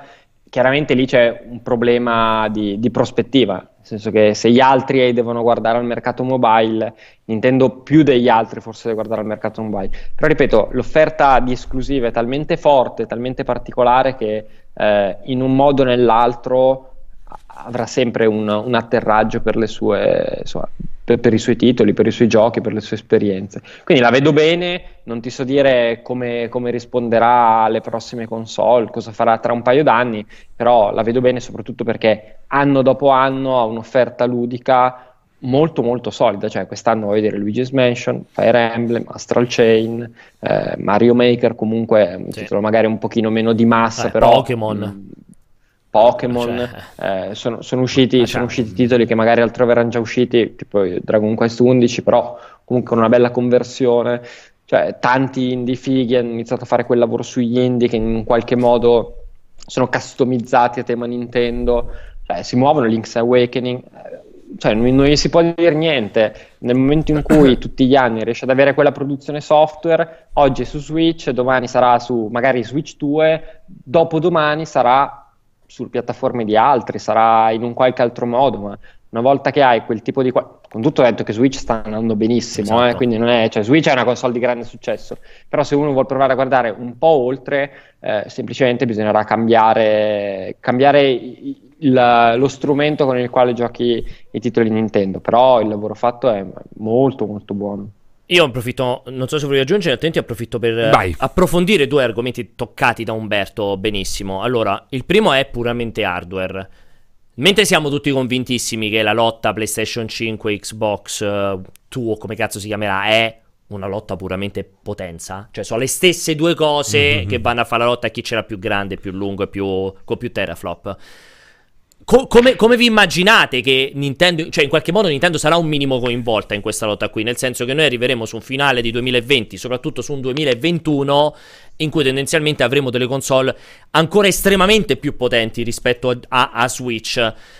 Questa cosa cosa potrà comportare anche a livello di terze parti? Perché secondo me la Switch Pro è molto più complessa da far digerire di PlayStation 4 Pro. E a quel punto cosa succede? Cioè Assassin's Creed del 2021, Call of Duty del 2021, cioè FIFA, PES, quelli proprio non li vedremo mai più su Switch. Ritorniamo su una console Nintendo che ha solo giochi Nintendo e indie. Guarda, da un certo punto di vista, diciamo che il peggio eh, è passato. Cioè, quello che poteva andare male, poteva andare male negli Prima. anni precedenti. Invece è andato tutto piuttosto bene. Direi l'unica delusione è stata Electronic Arts che ha, fila- ha infilato due FIFA di cui uno copia carbone e poi adesso ha smesso proprio. Immagino Sì, che sì, non ci siano sì, proprio, no? Eh, quindi è stata l'unica grossa mancanza che, diciamo, ha eh, rispettato la tradizione degli ultimi eh, decenni.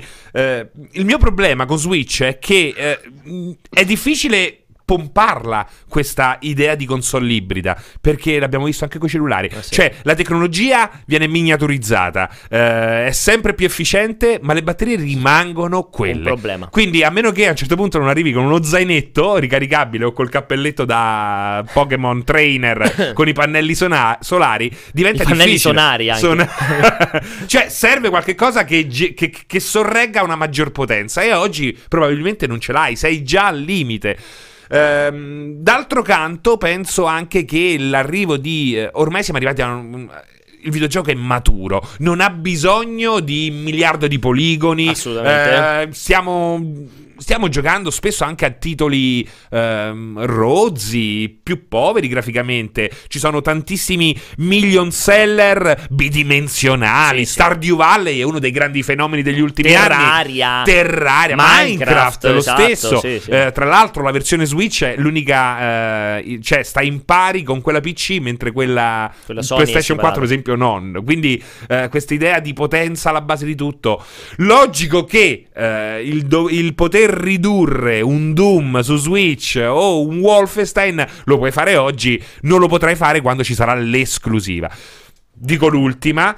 Nonostante questo, Nintendo, e considerando il suo pubblico di riferimento, è l'unica che può continuare a sopravvivere con una console vecchio stile ancora forse per non una ma due generazioni. Perché comunque è ancora una console che viene venduta eh, non solo, ma anche come giocattolo.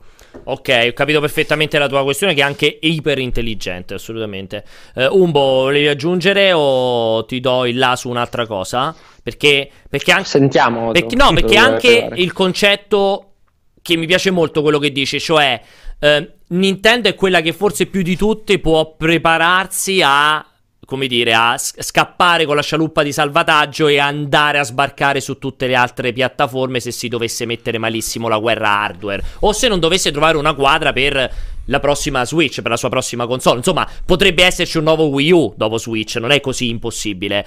Ehm, però anche questa cosa qui non va sempre un po' a rischiare nell'idea di una tendenza generale di mm, mm, piattaforme che coinvolgono più più piattaforme, cioè l'idea di Xbox che coinvolge più roba, cioè l'ipotesi di una Nintendo che diventi la nuova Sega, che si limita a fare giochi per tutti, non è un po' riduttivo, non è un po' rischioso? È rischioso per, per Nintendo. Eh, dici. certo, sì. Eh, Cioè, su mobile l'abbiamo visto, comunque ha avuto tanti alti e bassi. Non mi sento di dire che i suoi brand siano forti su mobile in termini di riconoscibilità. Possono essere forti in termini di monetizzazione. Solo alcuni, tra l'altro.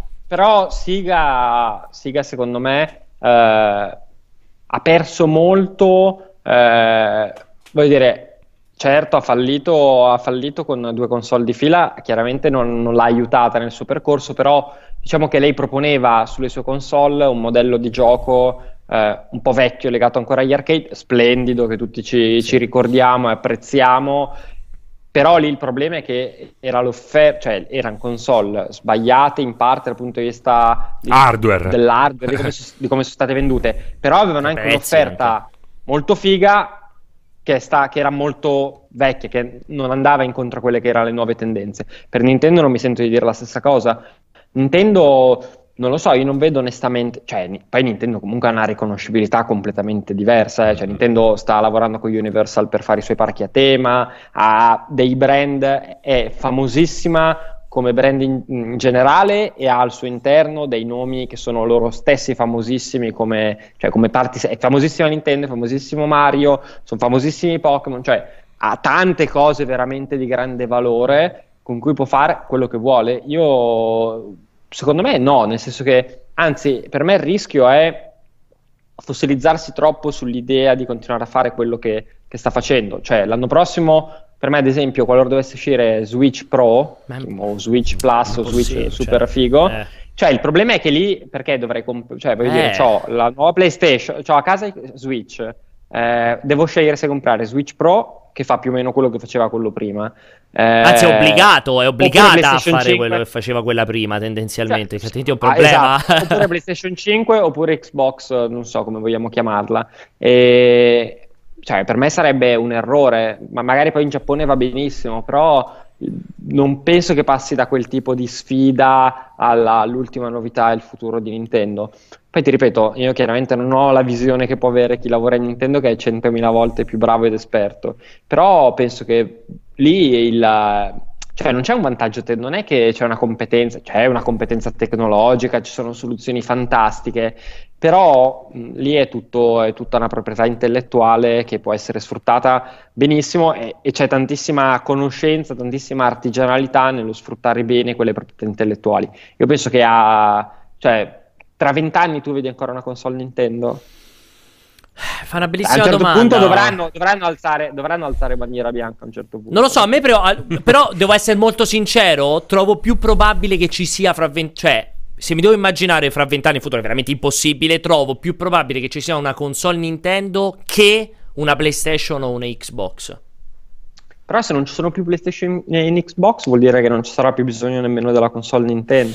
Cioè, Non lo so perché le console Nin- Non lo so, è che Xbox e, e- e PlayStation si sono messe su una strada che è una strada di tecnologia e quella e quindi strada più adulta. Sì, ed è una strada di Esatto. tecnologia che necessariamente lì lo streaming, il cloud, la spersonalizzazione della piattaforma, cioè le sento più, quello che dicevi prima te, le, le vedo più credibili che fra dieci anni...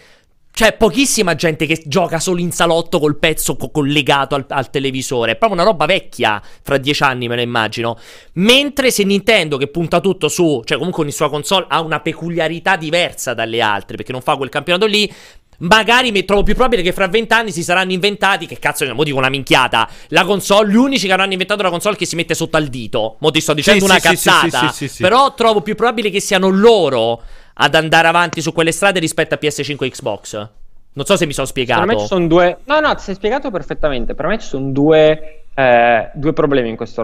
Cioè, non due problemi, assolutamente. Tanto mm, non, ho, non ho risposte, ma provando, provando a ragionare eh, per come la vedo, ci sono due questioni. Una, che comunque il, il futuro che ipotizzi tu è un futuro ad alta tecnologia, che bisogna avere i soldi e la volontà di sviluppare. E poi comunque ehm, essere soli nel mercato console eh, le imporrebbe fondamentalmente di non poter mai sbagliare. Perché nel momento in cui tu hai i cicli di vita delle console da 5, 6, 7, 8 anni, ti ricapita Wii U e sei l'unica, non hai È supporto... Cioè, hai- È hai- chiuso. eh, diventa difficile poi passare 8 anni con una Wii U lì da sola, mentre gli altri magari... Ma su- poi dove la vendono a quel altri- punto? Ma- cioè, eh, cioè magari gli altri su cellulare so. o su PC in Cina fanno i miliardi e tu sei lì che dici, bon, e io, cioè, a un certo punto non so dove sia la convenienza, però chiaramente non, cioè qua siamo veramente alla strapalla di cristallo. Però eh. sai, La sai strapalla. cosa potrei vedere? La strapalla è bella, la strapalla.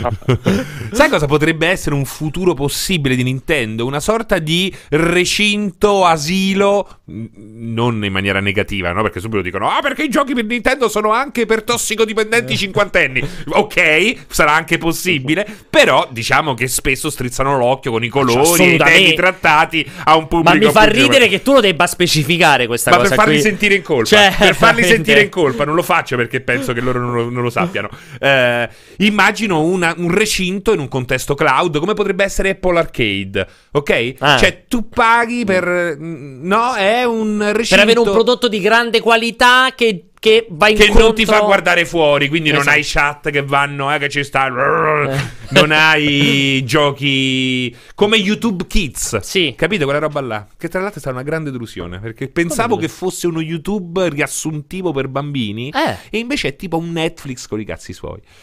No, lo youtuber riassuntivo, io lo uso tantissimo con mia figlia. Veramente? Ma A tu puoi cannone. trovare i video di YouTube all'interno di Kids? Io non li, non li ho trovati. Puoi trovare i video di YouTube all'interno di Kids, a patto che siano video per minorenni. Non devono Eh, essere io non li video. ho trovati. Eh, no, non hai cercato bene. Forse non ho cercato Non hai cercato bene. bene. No, è Che tu cerchi, cerchi solo Sasha Grey. Eh, esatto. Perché non ho trovato Sasha Kids su YouTube No, Kids? è che il concetto di YouTube Kids che è fighissimo è che se sei un po' meno kids puoi abilitare la ricerca. Ah, se sei allora forse è disabilitata Esatto, se sei super kids non puoi cercare, vai avanti solo con i correlati. Così E per- ho fatto. Beh, però è geniale perché così sei sicuro che tua figlia, anche se gli fai andare in pappa il cervello e gli lasci 12 ore YouTube, non arriverà a trovare il video di non lo so, di anima, di anima che si è mollato con la tipa. Rimarrà sempre dentro a video coreani con i, i ghiaccioli, Ok, video ok. russi che scartano gli ovetti Kinder. Rimarrai sempre in quel No, contenitore. quello, quel, quel contenitore Orripi- pieno di qualità. Orripilante, però non ti sposti. Mentre invece, se tu dai a tua figlia YouTube normale, a un Certo, certo punto certo. è arrivata a Sì, sì, sì, sì. quella che fa ginecologia applicata alle ragazze. Perché Certo, poi trovi certo. quella roba quando cominci a dare Quindi alla. ho- ho-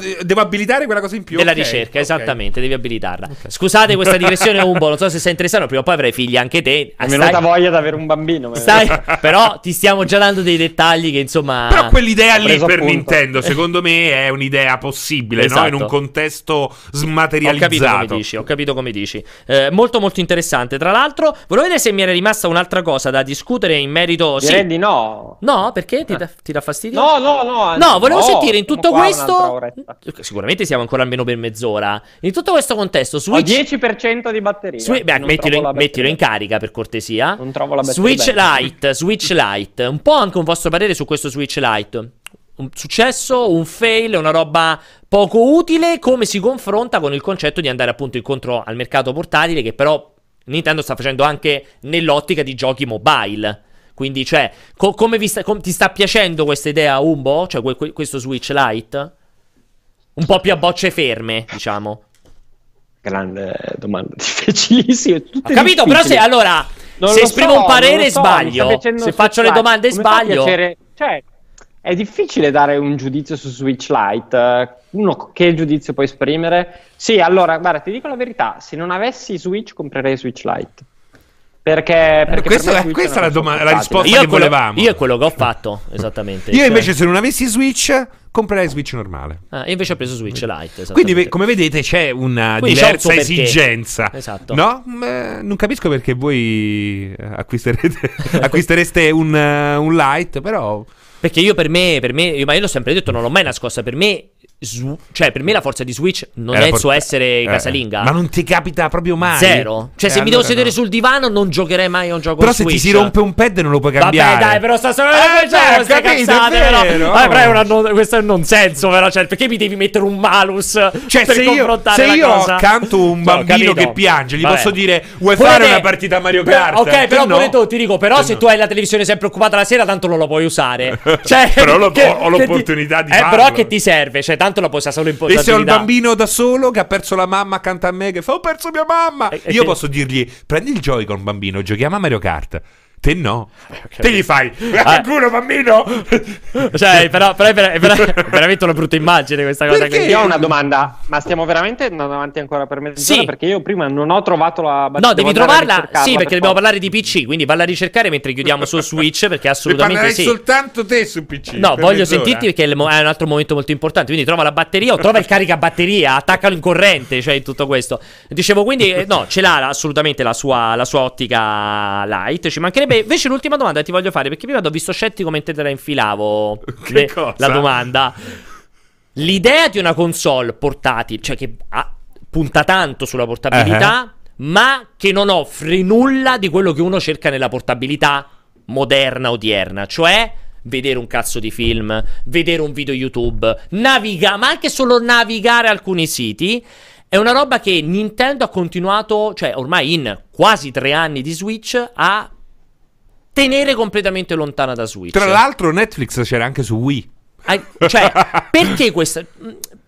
Non ti sembra ormai anacronistica andare avanti su quella direzione? Cioè, Forse sì. Non lo sì. vedresti un cazzo di Perché film no? su Switch mentre stai in giro invece di dover tirare fuori il telefono? Beh, io ho sempre la carta, io sono particolare su questo, eh, perché ho il mio tablet, e il mio Allora. tablet è la mia radio, la mia televisione, Non la ti mia piacerebbe che lo, fidanzata. fosse, che lo fosse Switch?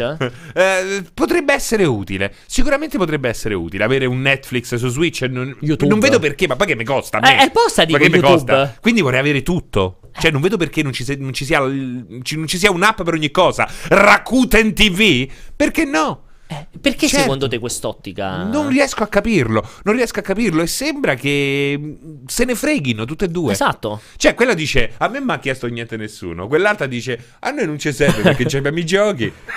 È un po' strana. Siamo però. rimasti appesi come dei memmelloni. Eh, però, però, Come mai? però un po', un po' strana. Però è questo. logico che li vorrei quei Un po', servizi. la, là, un po' la lontana dal mercato. Cioè, a me mi fa passare un po' di più la voglia di portarmela appresso. Cioè, È vero anche che Switch, non avendo un wifi, questa è una critica. è una appena critica. appena, piccola. Eh, eh. Ho un ottimo, pro- un ottimo chip eh, wifi. Mamma mia, Switch, è incre- no? prende tutto. È incredibile quella roba lì. No, scherzi a parte, dicevo, questa è un po' una mancanza che secondo me un po' snatura la qualità, il valore di portatile di Switch. Ma pure fisso, scusami. Ma c'è gente che si è comprata Switch, è l'unica console. Magari c'ha un PC dall'altra stanza. Tanta gente c'ha un PC e c'ha Switch. eh, non ha Assolutamente. PS4, Xbox One perché tanto c'ha il PC.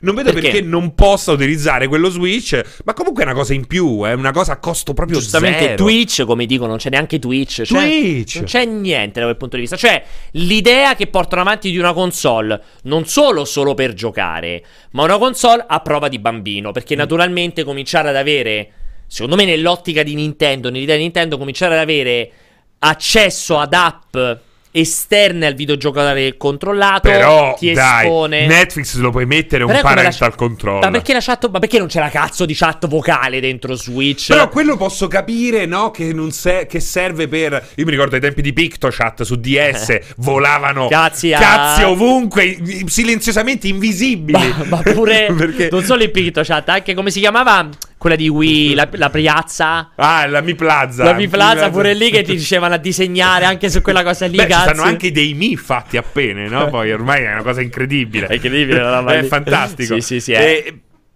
e lì già posso capire. Però un- un'app con un parental control. Cioè, che, no? che problema ti può dare? Incredibile. Appunto, ci metti. Ma anche solo YouTube Kids? Vuoi fare una follia? Molto grande, eh. È una, è- è una follia. Però metti anche che tu vuoi fare Sì. sta follia. C'è YouTube Kids, perché non lo metti? Assolutamente. O Spotify, che ne so. Senza per me quella roba è veramente mi fa scoppiare la Anche testa. perché, ripeto, non ha prezzo. E denota, denota una. Secondo me un po' denota una mancanza di visione reale di quello che sono le esigenze del mercato generale odierno. Ma comunque continuate associata anche al discorso delle terze, pia- delle terze parti. Io, io vedo invece un, un futuro molto problematico per Switch per le terze parti. Mm, mm, mm. Il Doom Eternals che da usciamo al lancio su tutto e diventa la versione Switch, boh, chissà quando, dopo, comunque dopo. Cioè, me lo immagino sul finire del prossimo anno. Comincia essere un problema, soprattutto Eh, per eh, esce i porting contempo- eh, quelli che escono in contemporanea. Eh, cioè, ho un po' paura Mm. che diventi la console delle esclusive e degli indie, senza nulla togliere agli indie. Ma parliamo anche del mercato indie che si sta, con- che sta contraendo, si sta Mm, mm, rimpicciolendo mm, mm, anche il mercato indie.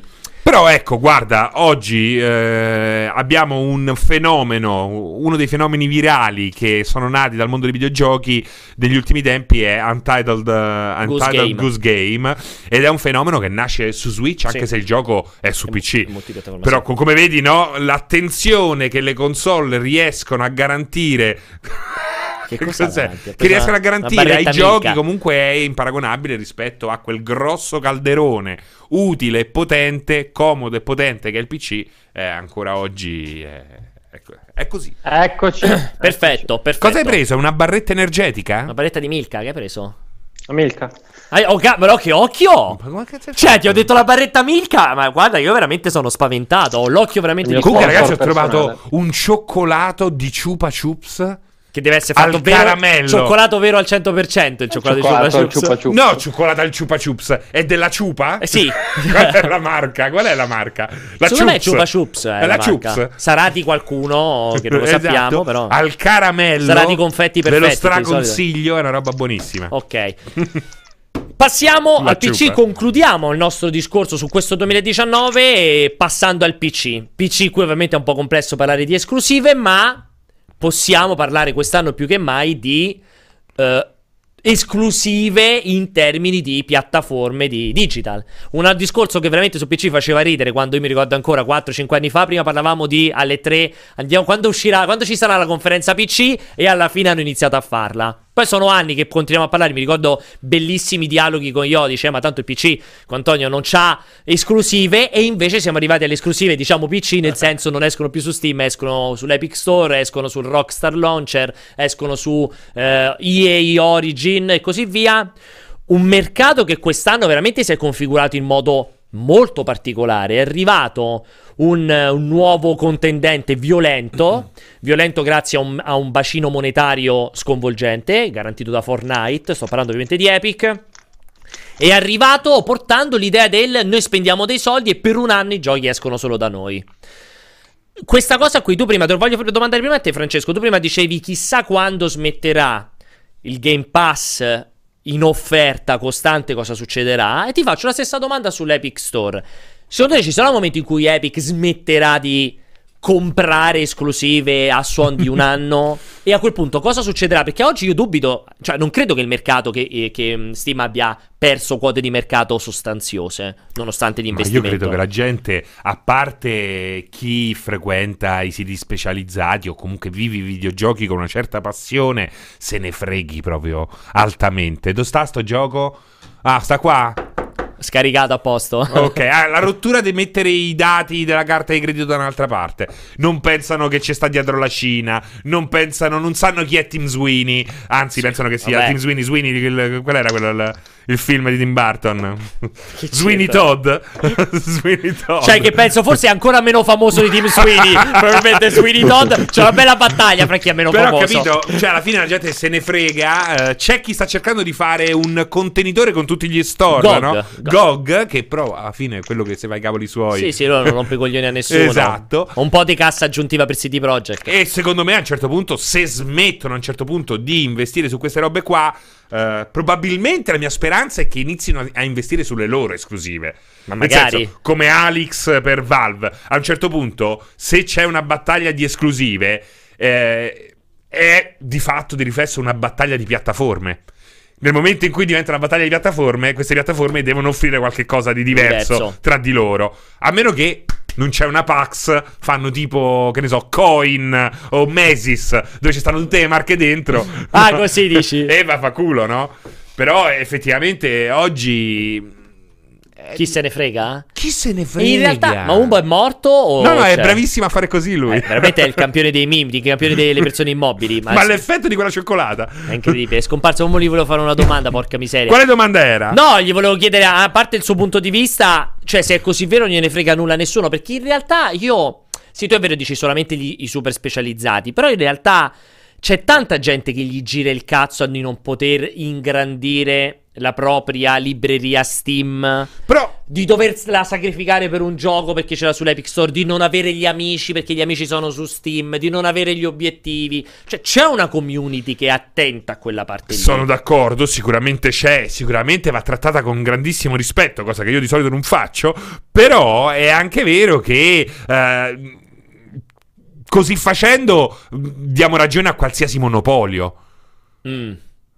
Beh, però, però, ni, ni, nel senso, cioè, ah, capisco quello che dici, e infatti non va, non, è bello che siano entrati Epic, è bello che siano entrati Rockstar, Bethesda, Ubisoft e tutti gli altri, però ti dico anche che nessuno di loro ha saputo dare, cioè, ha saputo fare qualcosa per romperlo il monopolio, cioè, devi dare una cosa diversa per rompere il monopolio, non il fatto che dai solo i tuoi giochi. Ma sono negozietti quegli altri. Steam è una piattaforma. La differenza è che Steam è una piattaforma, è una console. Tant'è che volevano fare la Steam Machine, no? Ci hanno Perché provato. potevano fare la Steam Machine, perché hanno un ecosistema. Gli altri non hanno nulla. Gli altri ti vendono il gioco, ti danno la ricevuta. Ciao, grazie a tutti. Non ti danno. Se- eh, Epic. Eh, utilizza le API VR di multiplayer di, eh, Di Steam. Steam. Sì. Perché Steam, come avevamo detto in una vecchia puntata di cortocircuito, si premura anche di creare quell'ambiente, di, di- di sviluppare. Sì. Magari non ti sviluppa Half-Life 3, ma ti sta sviluppando tutta una serie di middleware, tutta una serie di API che ti permettono di, eh, di- di- di far funzionare il tuo gioco e di sfruttare degli elementi eh, interni di Steam. Esattamente come fa il PlayStation Network o Xbox Live. Sei riuscito a sentire Eccoci. qualcosa? Umbo non hai sentito un cazzo, quindi non ti posso tirare in ballo? No, tirami in ballo comunque. Voglio Eh, no, dimmi, dimmi anche la tua su questo discorso qui, cioè di un mercato che quest'anno più che mai si è configurato come un mercato di concorrenti, di pretendenti al trono che hanno provato a buttare giù a calcio in culo Valve e che si sono spezzati tutti un po' tutti quanti le- le- le- la- il malleolo e l'alluce e il mignoletto, perché comunque anche Epic stessa ha fatto parlare all'infinito di sé, ma allo stra infinito. Ma poi in concreto io credo che a Valve, cioè, siano, siano passati veramente ha fatto Ah, aspetta che mi sgrullo la spalla e là è finita la questione. Sì, sono d'accordo, è così. Penso che lì, allora, Epic chiaramente sta lavorando forte di, come dicevi prima tu, tanti soldini in tasca in cassa, che sono sia quelli di Fortnite sia quella- quelli del proprietario cinese. Eh, però c'è, lì c'è la questione che comunque quello di Steam era un vero e proprio monopolio, è quasi un vero e proprio monopolio. Ci vuole un lavoro molto lungo per me per scardinarlo. Tra l'altro, l'utenza di Fortnite, che è un'utenza enorme su cui comunque eh, Val- scusami, Epic può fare, insomma, può contare, però non è assolutamente detto che sia un'utenza intenzionata ad acquistare esatto. Control o Death Stranding il prossimo giugno. Cioè, per me è molto più probabile che non gliene freghi assolutamente un cazzo. E quindi, e quindi così. eh, Cos'è? Quindi così che hai fatto? Aspetta. Sei morto? No. che, Umbe- Umbo. che ti è successo? Umberto. Ti sei- Ah, ti sei- Cioè, Andreotti, che ha fatto? Ti sei spento il cervello mentre stai... Umberto, successo? ma ci sono dei No, dati? No, aspetta, voglio Scusa. sapere che, perché, che Ho ti è successo. Cioè, mia, mia moglie mi ha scritto Umbo è tutto fumo non arrosto ma non so cosa voglia dire secondo me stava studiando, stava studiando italiano ma non capisco esattamente a cosa si riferisse e anche- era anche un po' sbagliato mi è apparso sul computer ho avuto un attimo di Ti sei spento sbarre- prendete il cervello, Tutto infatti. fumo e no, arrosto. eh, no, quindi, quindi non lo so. eh, cioè, comunque il pubblico di Fortnite non è, è numerosissimo, hanno un milione di miliardi di, di account, ma secondo me sono un milione di miliardi di account a cui dovranno offrire qualcosa tipo Fortnite, perché non vogliono comprare, non gli interessa niente di comprare Control eh, in esclusiva o quello che è. E quindi, quindi lì la strada è lunga. ehm, è vero anche che, eh, che è una strada comunque con delle possibilità da parte di Epic perché il mercato PC è- sta diventando tante cose, quindi lì chiaramente c'è, c'è tutta la possibilità per veramente imbroccare il prossimo Fortnite, sviluppare i propri giochi, cioè comunque Epic non penso che siano soltanto lì a contare i soldi, staranno facendo Si qualcosa spera. comunque c'è un mercato in fermento. Per me eh, l'aspetto interessante eh, c'è sempre Sta morendo Umberto? Aspetta, aspetta che, che ti, ti si sente, stai... Eh, ecco, adesso sei tornato, scusami, non ti abbiamo sentito. Secondo te l'aspetto interessante, dicevi? No, dicevo.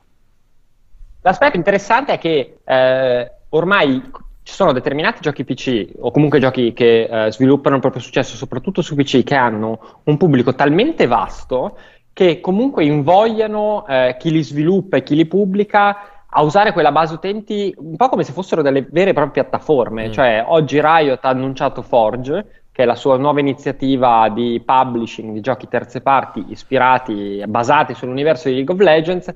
Cioè, lì il discorso di Riot è siamo talmente grandi con League of Legends che eh, League of Legends che diventeremo uno store di giochi basati su League of Legends, cioè una piattaforma Fi- League of Legends. L'idea è molto figa, Eh, eh. L'idea è molto figa, ti dà l'idea di come questi giochi siano incredibilmente grandi. Eh sì. Eh, cioè, non è che nessun gioco console ti, ti permette di fare una roba, non è che The Last of Us 2 vende i suoi 15 milioni di pezzi, eh, è un successo pazzesco. Sì, Grand Theft Auto, però voglio dire, di norma è difficile trovare giochi che abbiano quel tipo di popolarità. Quello, quello è un aspetto interessante. E, Ok, e basta. vai avanti, vedo che chiaramente con i proverbi ti deve essere arrivato un altro modo di dire, un altro proverbio da tua moglie. Ma secondo me è in, su- è in Sugar Rush eh, in questo momento. Sì, sì, sì, ah, può essere, si è fatto fuori una barretta da solo praticamente. E allora però vi faccio invece un'altra domanda, ci ricolleghiamo al discorso, ci ricolleghiamo a un po' di discorsi. Allora, cloud, gaming, magari poi ne parliamo anche in modo separato, quindi Stadia in primis, poi arriverà xCloud, eh, eccetera, eccetera. Eh, però abbiamo anche il concetto di PlayStation Now, che lo puoi giocare su PC. Abbiamo il remote play per poter giocare su PC se hai la PlayStation in casa, ma appunto il Now se non c'è la PlayStation in casa. In casa. Abbiamo il Game Pass Ultimate, quindi anche una, tutta i titoli esclusivi di Xbox che arrivano. Abbiamo Steam, abbiamo un generale costo dei videogiochi più basso rispetto al costo dei videogiochi al lancio su console. È vero, abbiamo un prezzo d'ingresso un po' più violento, naturalmente, rispetto alle console, ma è anche vero che nelle ultime due o tre generazioni. Cioè, la potenza è talmente alta che ti basta molta meno performance per riuscire a giocare bene, molta meno macchine, molto meno eh, hardware potente per poter giocare bene. Quindi, ritorniamo a questo, al solito grande discorso della P- del PC macchina da gioco definitiva? Te Ma lo sai che secondo me ne parlavo l'altra volta nel, nel mio circoletto di amici, no? Io ho fatto. Raga, ma effettivamente. Lo dico in romano perché c'era questo. Eh, era un po' colloquiale. Stavate no? là a Detto- mangiare la pasta carbon- Eh, la pasta grigia, la gricia. Esatto. Dai, raga, ma la prossima, la prossima generazione effettivamente è il PC la macchina più figa di tutte. Eh. No, però- Nel senso che effettivamente è vero. Nel senso. Con il Game Pass, con tutti questi giochi in regalo su Epic, alla fine tu con eh, una spesa maggiore inizialmente, è vero che questo è un discorso che si fa già da qualche anno, Sì. ma nella prossima generazione sembra ancora più vera questa cosa qua. Fai una spesa iniziale un po' più alta, ma hai accesso a intanto a una console, quasi totalmente. Sì. No, direi totalmente. A due perché- console. Perché ormai pure Playsta- con PlayStation Now comunque bisogna vedere Sì, quello che però faranno. magari non ti basta. No, sì, sì. Però ecco, hai eh, GOG, Steam, Epic, con tutti i giochi regalati di ciascuno. Assolutamente. Game Pass, Xbox, eh, Stadia. I giochi Rockstar Amazon. perché adesso che ha fatto il launcher vuol dire che tutti i giochi Rockstar usciranno anche su PC, Esatto, ovviamente. Piscatella, che è uno dei tizi, uno dei più grandi analisti, più bravi, più famosi, ha detto che è finita per le esclusive. Probabilmente ne usciranno in prossimi anni, ma stiamo comunque alla fine. E abbiamo già detto anche eh, in un altro cortocircuito, forse, come poi alla fine l'idea che hai nei movimenti di Sony è che oggi eh, Sony Computer Entertainment mh, eh, sia molto più simile a Columbia Picture nei Che- movimenti di esatto. mercato che a chi fatto la PlayStation. Vero. Nel senso che sta diventando una major cinematografica anche nel campo dei videogiochi. Produci contenuti per darli a più persone possibili. Possibili. Stessa cosa Microsoft, è per questo che ha acquistato tutte queste eh, robe qui. Quindi E c'è anche la voce di corridoio, ormai sempre più forte, continua sempre più forte, che tutte le prossime esclusive Sony di PlayStation 5 arriveranno anche su PC. Ricontinua a rimbalzare questa voce di Ma corridoio. lo stesso Cory Barlog alla notizia, che è il tizio di God of War, alla notizia di eh, Death Credo Stranding. Barlov. Barlog. Ah, con la G? G, G, come, ba- eh, è Come, come, Barlog, come quello lì di Signore degli Anelli? no, come quello di Street Fighter. Eh, ok. Ho capito fosse Barlov con la W. No, è con la G, è G. Comunque, dicevi? Eh, eh, lui sembrava quasi rosicare all'idea che Ah, Death sì, Stranding arrivasse a stretto giro su PC. Ha detto: Non tutti si chiamano Hideo Kojima, anche a me Mi piacerebbe. piace, ma poi non ho dubbi. E Cioè, naturalmente non intendeva attraverso PlayStation Now. No, no, no. Ah, intendeva dire che dopo 5 anni di sviluppo a sputare sangue, eh, persone che hanno anche un, break- un breakdown dei nervi perché ce l'ha avuto, no? Eh, pianti ininterrotti. Sì, sì. non è facile sviluppare sti giochi e quindi eh, Assolutamente. stare attenti voi con un'enorme facilità a dire cazzate sui videogiochi, non è facile svilupparli eh, e soprattutto nel momento in cui li tiri fuori dalle officine vuoi che eh, arrivino al- a, a un pubblico più grande possibile, ma è normale. Ok, è normale. ok, ok, ok. Eh, un po', volevo sentire anche un pochettino il tuo punto di vista su questo discorso della piatta- eh, PC piattaforma definitiva. Madonna, chiedo sempre domande Eh ambiziose. vabbè, allora ti chiedo un'altra roba, fino a mo stiamo a parlare di No, questo, no, cioè... è che cioè, il tema è PC piattaforma definitiva. Non lo so se è la piattaforma definitiva, è una domanda complessa. È una piattaforma. No, nel senso quando vediamo quest'ottica di Xbox, giochi Xbox che c'era su PC. Mm. Comunque può essere più o meno il discorso di PlayStation Now, più o meno il discorso di Stadia, più o meno il discorso di Xcloud. Hai l'Epic Store con i purzini giochi regalati. Cioè, comunque una serie di dinamiche che erano lontanissime dal mercato PC e che cominciano a entrare. Cioè, Dead Stranding che ti arriva pure su PC. Che cazzo ridi? Continua a dire. Mia gli ha scritto: Mi sono perso il messaggio, ma questo è il mio nuovo moto. Ho scritto, non lo so. Quindi sono curioso poi di sapere qual è il suo nuovo moto. E non lo so, allora proverò a rispondere. Le azioni fanno più, ru- più rumore delle parole. Questo è il suo nuovo motto. Vai, dimmi. E, allora, lì il discorso è che eh, non penso che il PC in sé per sé sia la macchina definitiva, è che il PC, in quanto a piattaforma agnostica, eh, è oggi il, il, punto di incontro perfetto per tutti, eh, per tutti quanti, visto che tutti vogliono sì. provare a slegarsi eh, dai limiti del mercato console di un tempo. Quindi idealmente, cioè, domani, faccio un esempio, il cloud gaming diventa eh, qualcosa di, di concreto, sì. di, diffuso ovunque.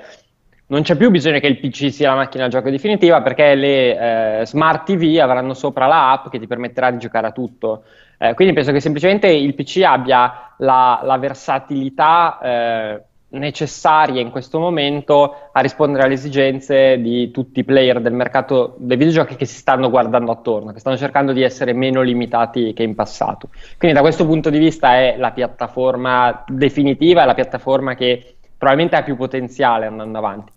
Però eh, cioè, domani potrà essere qualsiasi, qualsiasi dispositivo, cioè, eh, semplicemente il PC ha la potenza di calcolo per fare tutto quello che deve fare, ma eh, lo smartphone è più diffuso del PC, magari un giorno sarà lo smartphone la piattaforma del gioco definitiva, eh, magari sarà la TV, cioè non, non, vedo, non vedo limiti, c'è chiaramente la volontà di andare su più piattaforme possibili e di raggiungere più pubblico possibile. Oggi il PC ti permette di farlo, però non, non c'è secondo me una caratteristica intrinseca del mercato PC che ti permette, ehm, cioè che ti permette di dire è la piattaforma definitiva. Ci sono anzi alcuni problemi, come avete evidenziato voi prima, eh, comunque oggi è complesso se uno ha non è che è complesso, però rispetto alla console che l'attacchi hai tutti no. i servizi, tutti i giochi, è tutto complesso, quello che vuoi, oggi è, complesso, è, com- sì, più complesso. Assolutamente. Steam, cioè hai Steam, hai, hai l'Epic Store, hai GOG, ne hai altri 100, poi c'hai i singoli giochi. Eh, ma voglio dire, vedi anche un po', cioè è una battaglia per andare a cercare l'utente, per andare a far conoscere il proprio, sì. il proprio gioco. Ah, è anche una piattaforma con dei limiti, eh, però di sicuro in questo momento è quella che, eh, che può rispondere a, a più necessità in assoluto. Ne approfitto per uh, fare un fail che potrebbe poi diventare, cioè per evidenziare un fail che potrebbe, non so, non voglio bene capire come andrà poi a rivedersi su console il concetto del ray tracing. Il ray tracing è stato un po' una cometa o è arrivato per restare? Verrà rilanciato adesso che lo vedremo poi su PS5 e Xbox 2? Perché comunque sul ray tracing ci ha fatto una grande campagna Nvidia che ha fatto questa famiglia 2000, che comunque ha dovuto rilanciare con la linea Super per problemi di costo, per problemi di produzione, per problemi probabilmente anche di posizionamento sul mercato.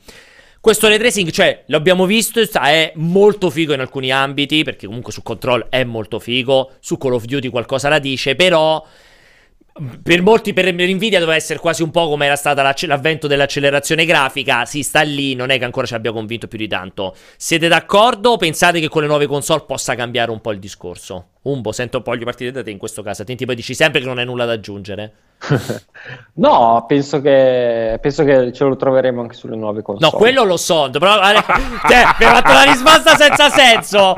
Ti ho chiesto un'altra cosa. Non secondo te uscirà su console. Ma secondo me sotto è nudo comunque. Cioè, eh, esatto. Solo così poi. Possiamo spiegare il perché le sue risposte completamente lontane qualsiasi cosa. Io ho detto un'altra cosa. È stata un po' una cometa. È qui per restare. Cambierà eh, qualcosa. Cioè, io ti ho risposto. Cioè, il fatto che. Io penso che sicuramente sarà spinto anche sulle prossime console e chiaramente è qua, è qua per restare. Poi non lo so, nel senso che... Ma è anche qua per mm. colpire? Mm. Bella questa, ecco, questa, questa, è bella. Questa, questa, questa è, è bella. più interessante. allora, diciamo che tutto quello che abbiamo detto finora punta a un futuro distante in cui eh, non saranno necessariamente le console al centro del mondo dei videogiochi. Il ray tracing comunque è una tecnologia molto specifica che ha bisogno di determinate caratteristiche, ora vedremo se avrà come saranno strutturate le nuove console, se avranno un processore ad hoc, se ci sarà qualche, anche proprio qualche accorgimento hardware per renderlo possibile, però è chiaro che è una roba molto particolare che ha bisogno di richieste eh, estremamente, insomma, di una certa potenza, di una certa attenzione. Da quel punto di vista penso che non... Eh, non, cioè, non sarà il futuro, però mi fai la domanda difficile perché è chiaro che se le prossime console, eh, come è praticamente certo, lo proporranno come una delle feature grafiche di punta e dovesse avere un successo clamoroso, dovesse essere super recepito dagli utenti, comunque è un bel, cioè, potenzialmente è molto figo sì, il ray tracing. Sì. Quindi, qualora dovesse diventare una cosa mai più senza, e intanto c'è il telefono che parte, mai più senza, ti dico che sì, rimarrà. Intanto rispondo al telefono. no, eh, Intanto in Minecraft di ray tracing io non vedo l'ora di giocarci. Bellissimo, cioè, ce l'ho proprio sì, lì nel sì. cassetto. Non vedo l'ora che esca. Forse sarà il, il, gioco che mi farà comprare la nuova scheda video al PC. Mamma mia, veramente. no, sembra veramente troppo bello. No, eh. è fighissimo. Sono d'accordissimo. È una figata clamorosa. Questo è verissimo. Però, cioè, non è la migliore idea del ray tracing. Comunque, dove dovrebbe andare. Penso che non sarà una roba obbligatoria, ma nemmeno, non dico momentaneamente, forse mai, perché ci stanno tantissime illuminazioni, come li chiamano, no? Sì, sì. Uh, pre, precalcolate, sì, presettate, che funzionano comunque benissimo. Non sempre l'illuminazione va calcolata in tempo reale, cioè è una necessità che hai in alcuni casi e comunque hai ottimi risultati anche senza ray tracing, anzi a volte, soprattutto in questi primi momenti, Assolutamente. Eh, è anche a volte non è nemmeno così semplice vederlo no? in azione. È come l'HDR in certi, eh, in certi primi tentativi. Soprattutto sui film l'HDR è particolarmente paraculo, che sono tanti film che in verità lo usano per finta. Cioè... Sì, ah, anche tanti giochi, eh. uh. anche tanti giochi, o comunque viene implementato male. Sì, sì, sono d'accordo. C'è tutta una serie di... Quindi anche il retracing, secondo me, che è sicuramente la tecnologia più impattante dell'HDR, molto più oh. impattante, eh, è una roba che comunque non deve essere comunque infilata in ogni gioco. Non è necessaria in ogni gioco. C'eravamo appuntati anche questo discorso un pochettino del, della morte delle loot box. Io non vorrei associarlo troppo sul, delle microtransazioni e così via. Non vorrei associarlo troppo alla questione del PC, anche se ovviamente il mercato PC. Cazzo, se ne è approfittato di questa parte qui perché pensiamo a tutti i free to play, in primis proprio Fortnite. Uh, Umbo, qui poi mi chiudiamo. Lo so che ormai mm. stai questo, questo, scherzetto. Penso che tu sia rimasto l'unico col telefono fisico in casa.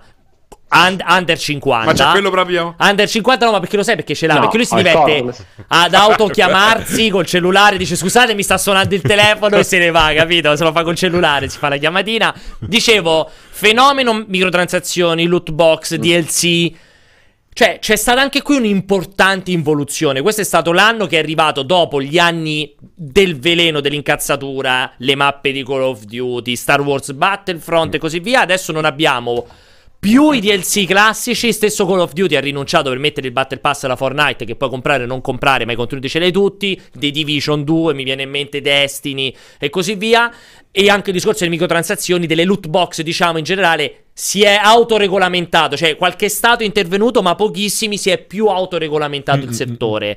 Umbo, come vedi, cioè, anche questo ormai è passato o, o, o, o no, secondo te? È passato. Eh, lì chiaramente. non ha riattivato una... l'audio. Eh, no, no, ti sentiamo, ti sentiamo, ti sentiamo. No, ah, io lo sentivo. No, come lo sentivo? Un ah, problema tuo. dovete, vai, dovete vai. fare pace con, fare pace con Vai, vai, vai, gli sei scaricato il eh... vai. No, assolutamente, penso che sia passato. Lì hanno... Uh, lì penso che sia veramente una, una, dimostrazione dell'effetto positivo che può avere, che può avere internet. Uh, lì voglio dire, gli utenti sono stati molto molto chiari. E io non ho idea, penso che comunque fosse un business molto, insomma, molto valido quello delle microtransazioni, però eh, a fronte di, una, insomma, di, un, di, un, chiaro indirizzo da parte degli utenti che hanno detto di no a quel tipo di modello di business, ne hanno trovati altri che sono, che sono almeno all'apparenza meno, meno fastidiosi, meno poi comunque magari sfruttano altre, altre meccaniche, altri trucchetti per, per spolpare un po' gli utenti però, però trovo che sia assolutamente positivo come, come, risposta degli utenti a una cosa che non gli piaceva e penso assolutamente che sarà molto complesso farle, farle tornare così come erano prima. Sono molto d'accordo, anche, anche soprattutto il discorso dei DLC, secondo me quella vecchia idea del contenuto aggiuntivo dopo, cioè sopravviverà qualcosa perché ecco sopravviverà l'idea del Destiny, sopravviverà sicuramente Cyberpunk che farà il mega DLC a pagamento che però c'è un po' un ritorno del concetto dell'espansione, mentre si è, si per, si persa del tutto, si perda del tutto l'idea del DLC piccolino con tre, con tre, skin aggiuntive o quattro mappe, quella cosa lì si è chiaramente meno male, assolutamente meno male. tutto meno male, si è assolutamente ucciso Comunque, da solo. in contesto di gioco online, secondo me. Eh, allora, sui single player è bene che non vengano chiesti soldi, mai in più. Perché oh, quello è il gioco. chiesto per l'espansione. No, per l'espansione esatto. sì. No, per l'espansione fatta. Cioè, Cyberpunk, tutti... The Witcher, che c'ha la mega espansione, cioè ci sta. Ok, e siamo d'accordo. In contesto online, dove comunque devi per forza supportare il gioco, la secondo me l'idea di Season Pass per il momento è un bilanciamento quasi perfetto di quello che mi piace. Season Pass o Battle Pass? Eh, il, il, Battle Pass. Eh, scusa. perché il Season cioè, Pass. È che dici perché è Season, no? Sì. Cioè, questa season dura due mesi. Se vuoi, sono 10 euro. Ehm, per... chi, chi non paga ha gli stessi un terzo con... dei premi. Ma gli stessi contenuti. Sì, esatto. perché i contenuti non devi mai esatto. dividere la community. Quello pure a me piace molto. Secondo me il Battle Pass è una quadra perfetta. Quasi perfetta. Se sei un fanatico di quel gioco, io quei 5 euro, quei 10 euro li butto per averci proprio tutto, tutti i contenuti extra. Esatto. Però la base contenutistica, cioè del gioco, delle mappe, dei mostri, delle armi, tutti ce l'hanno ugualmente. Esatto, io quest'estate ho ricominciato a giocare un po' a Rocket League. Per me ha senso. Non ho pagato il coso, ma comunque avevo i miei non reward. Non ti senti un coglione. Non mi sento un coglione sì, sì. tirato fuori, eh. È stato Magari per altro. So, no, in quel contesto. In, in Rocket League in non Rocket ti senti League. un coglione. o comunque negli sblocchi di Rocket League. Perché, perché anche in Rocket, anche League, Rocket League ti senti un, un coglione. coglione. Esatto. Allora, direi che questo 2019, queste due ore quasi di cortocircuito incredibili, oh, già sono. finito? È già finito purtroppo Umbo, ma tranquillo che settimana prossima ne avrai 16 di ore, quindi puoi stare rilassato. esatto, ne approfitto per lasciare questa informazione che finisce qui questo cortocircuito incredibile. Io ne approfitto ancora di nuovo per ricordarvi che settimana prossima, giovedì, ci sarà questa mega maratona di multiplayer.it, una maratona che aprirà alle 14, eh, 14 forse 30, comunque vabbè, guardate il calendario, ci sarà un mega calendario dedicato, inizieremo alle 14 e andremo avanti fino alle 5, 5 e mezza, 6 di mattina per con tutta una serie di panel live, avremo un unico grande flusso di live eh, continuo e costante dove eh, passeremo, insomma, faremo tutta una serie di panel, di discussioni sui videogiochi, sul cinema, sulla tecnologia, fino ad arrivare a questo pre-The Game Awards 2019 che inizierà alle 23 con vari ospiti e poi alle 2 in punto seguiremo i The Game Awards che dovrebbe essere, si spera, un'edizione abbastanza scoppiettante. Finite The Game Awards, eh, chiacchiereremo ancora, insomma, faremo il post The Game Awards, faremo ancora un'altra piccola live e poi chiuderemo questo lunghissimo segnale. Ne approfitto per ricordarvi che se siete in zona Milano, vi volete fare un uno spostamento. Ci sono, sono rimasti ancora una decina scarsa di biglietti perché questo evento, questa maratona la faremo dal vivo fisicamente a Milano, in una location a Milano, il Video Games Party. Eh, con 8 euro vi portate a casa il biglietto che vi permette di entrare e uscire quando volete all'interno di questo evento, conoscere tutti i redattori, mangerete, berrete, ci sarà tutta questa grande live. Vedo Umberto felicissimo e io basta. Vedo, io sono settimane che, che aspetti questo evento. Confermo. Meno male, meno male, che io apparirò brevemente all'inizio e alla fine. Ma sarai ah, sempre, ma sarai sempre disponibile, ovviamente, per tutti quanti quelli che ti vorranno venire a conoscere e sentirti parlare di Epic Store, Ray Tracing o di coreano. Va bene. Confermo? No, che ciao. e per tutte le altre cose che riguardano le live, multiplayer.it slash live, grazie Umberto per averci fatto compagnia. Grazie a voi per il gentile invito. È stato meraviglioso, Franci, grazie di tutto. Grazie a te. Buon weekend, grazie lì, lì giù in regia a Jacopo e Alessandro, voi che siete stati in chat come sempre ai moderatori. Buon weekend, statevi bene. Ciao!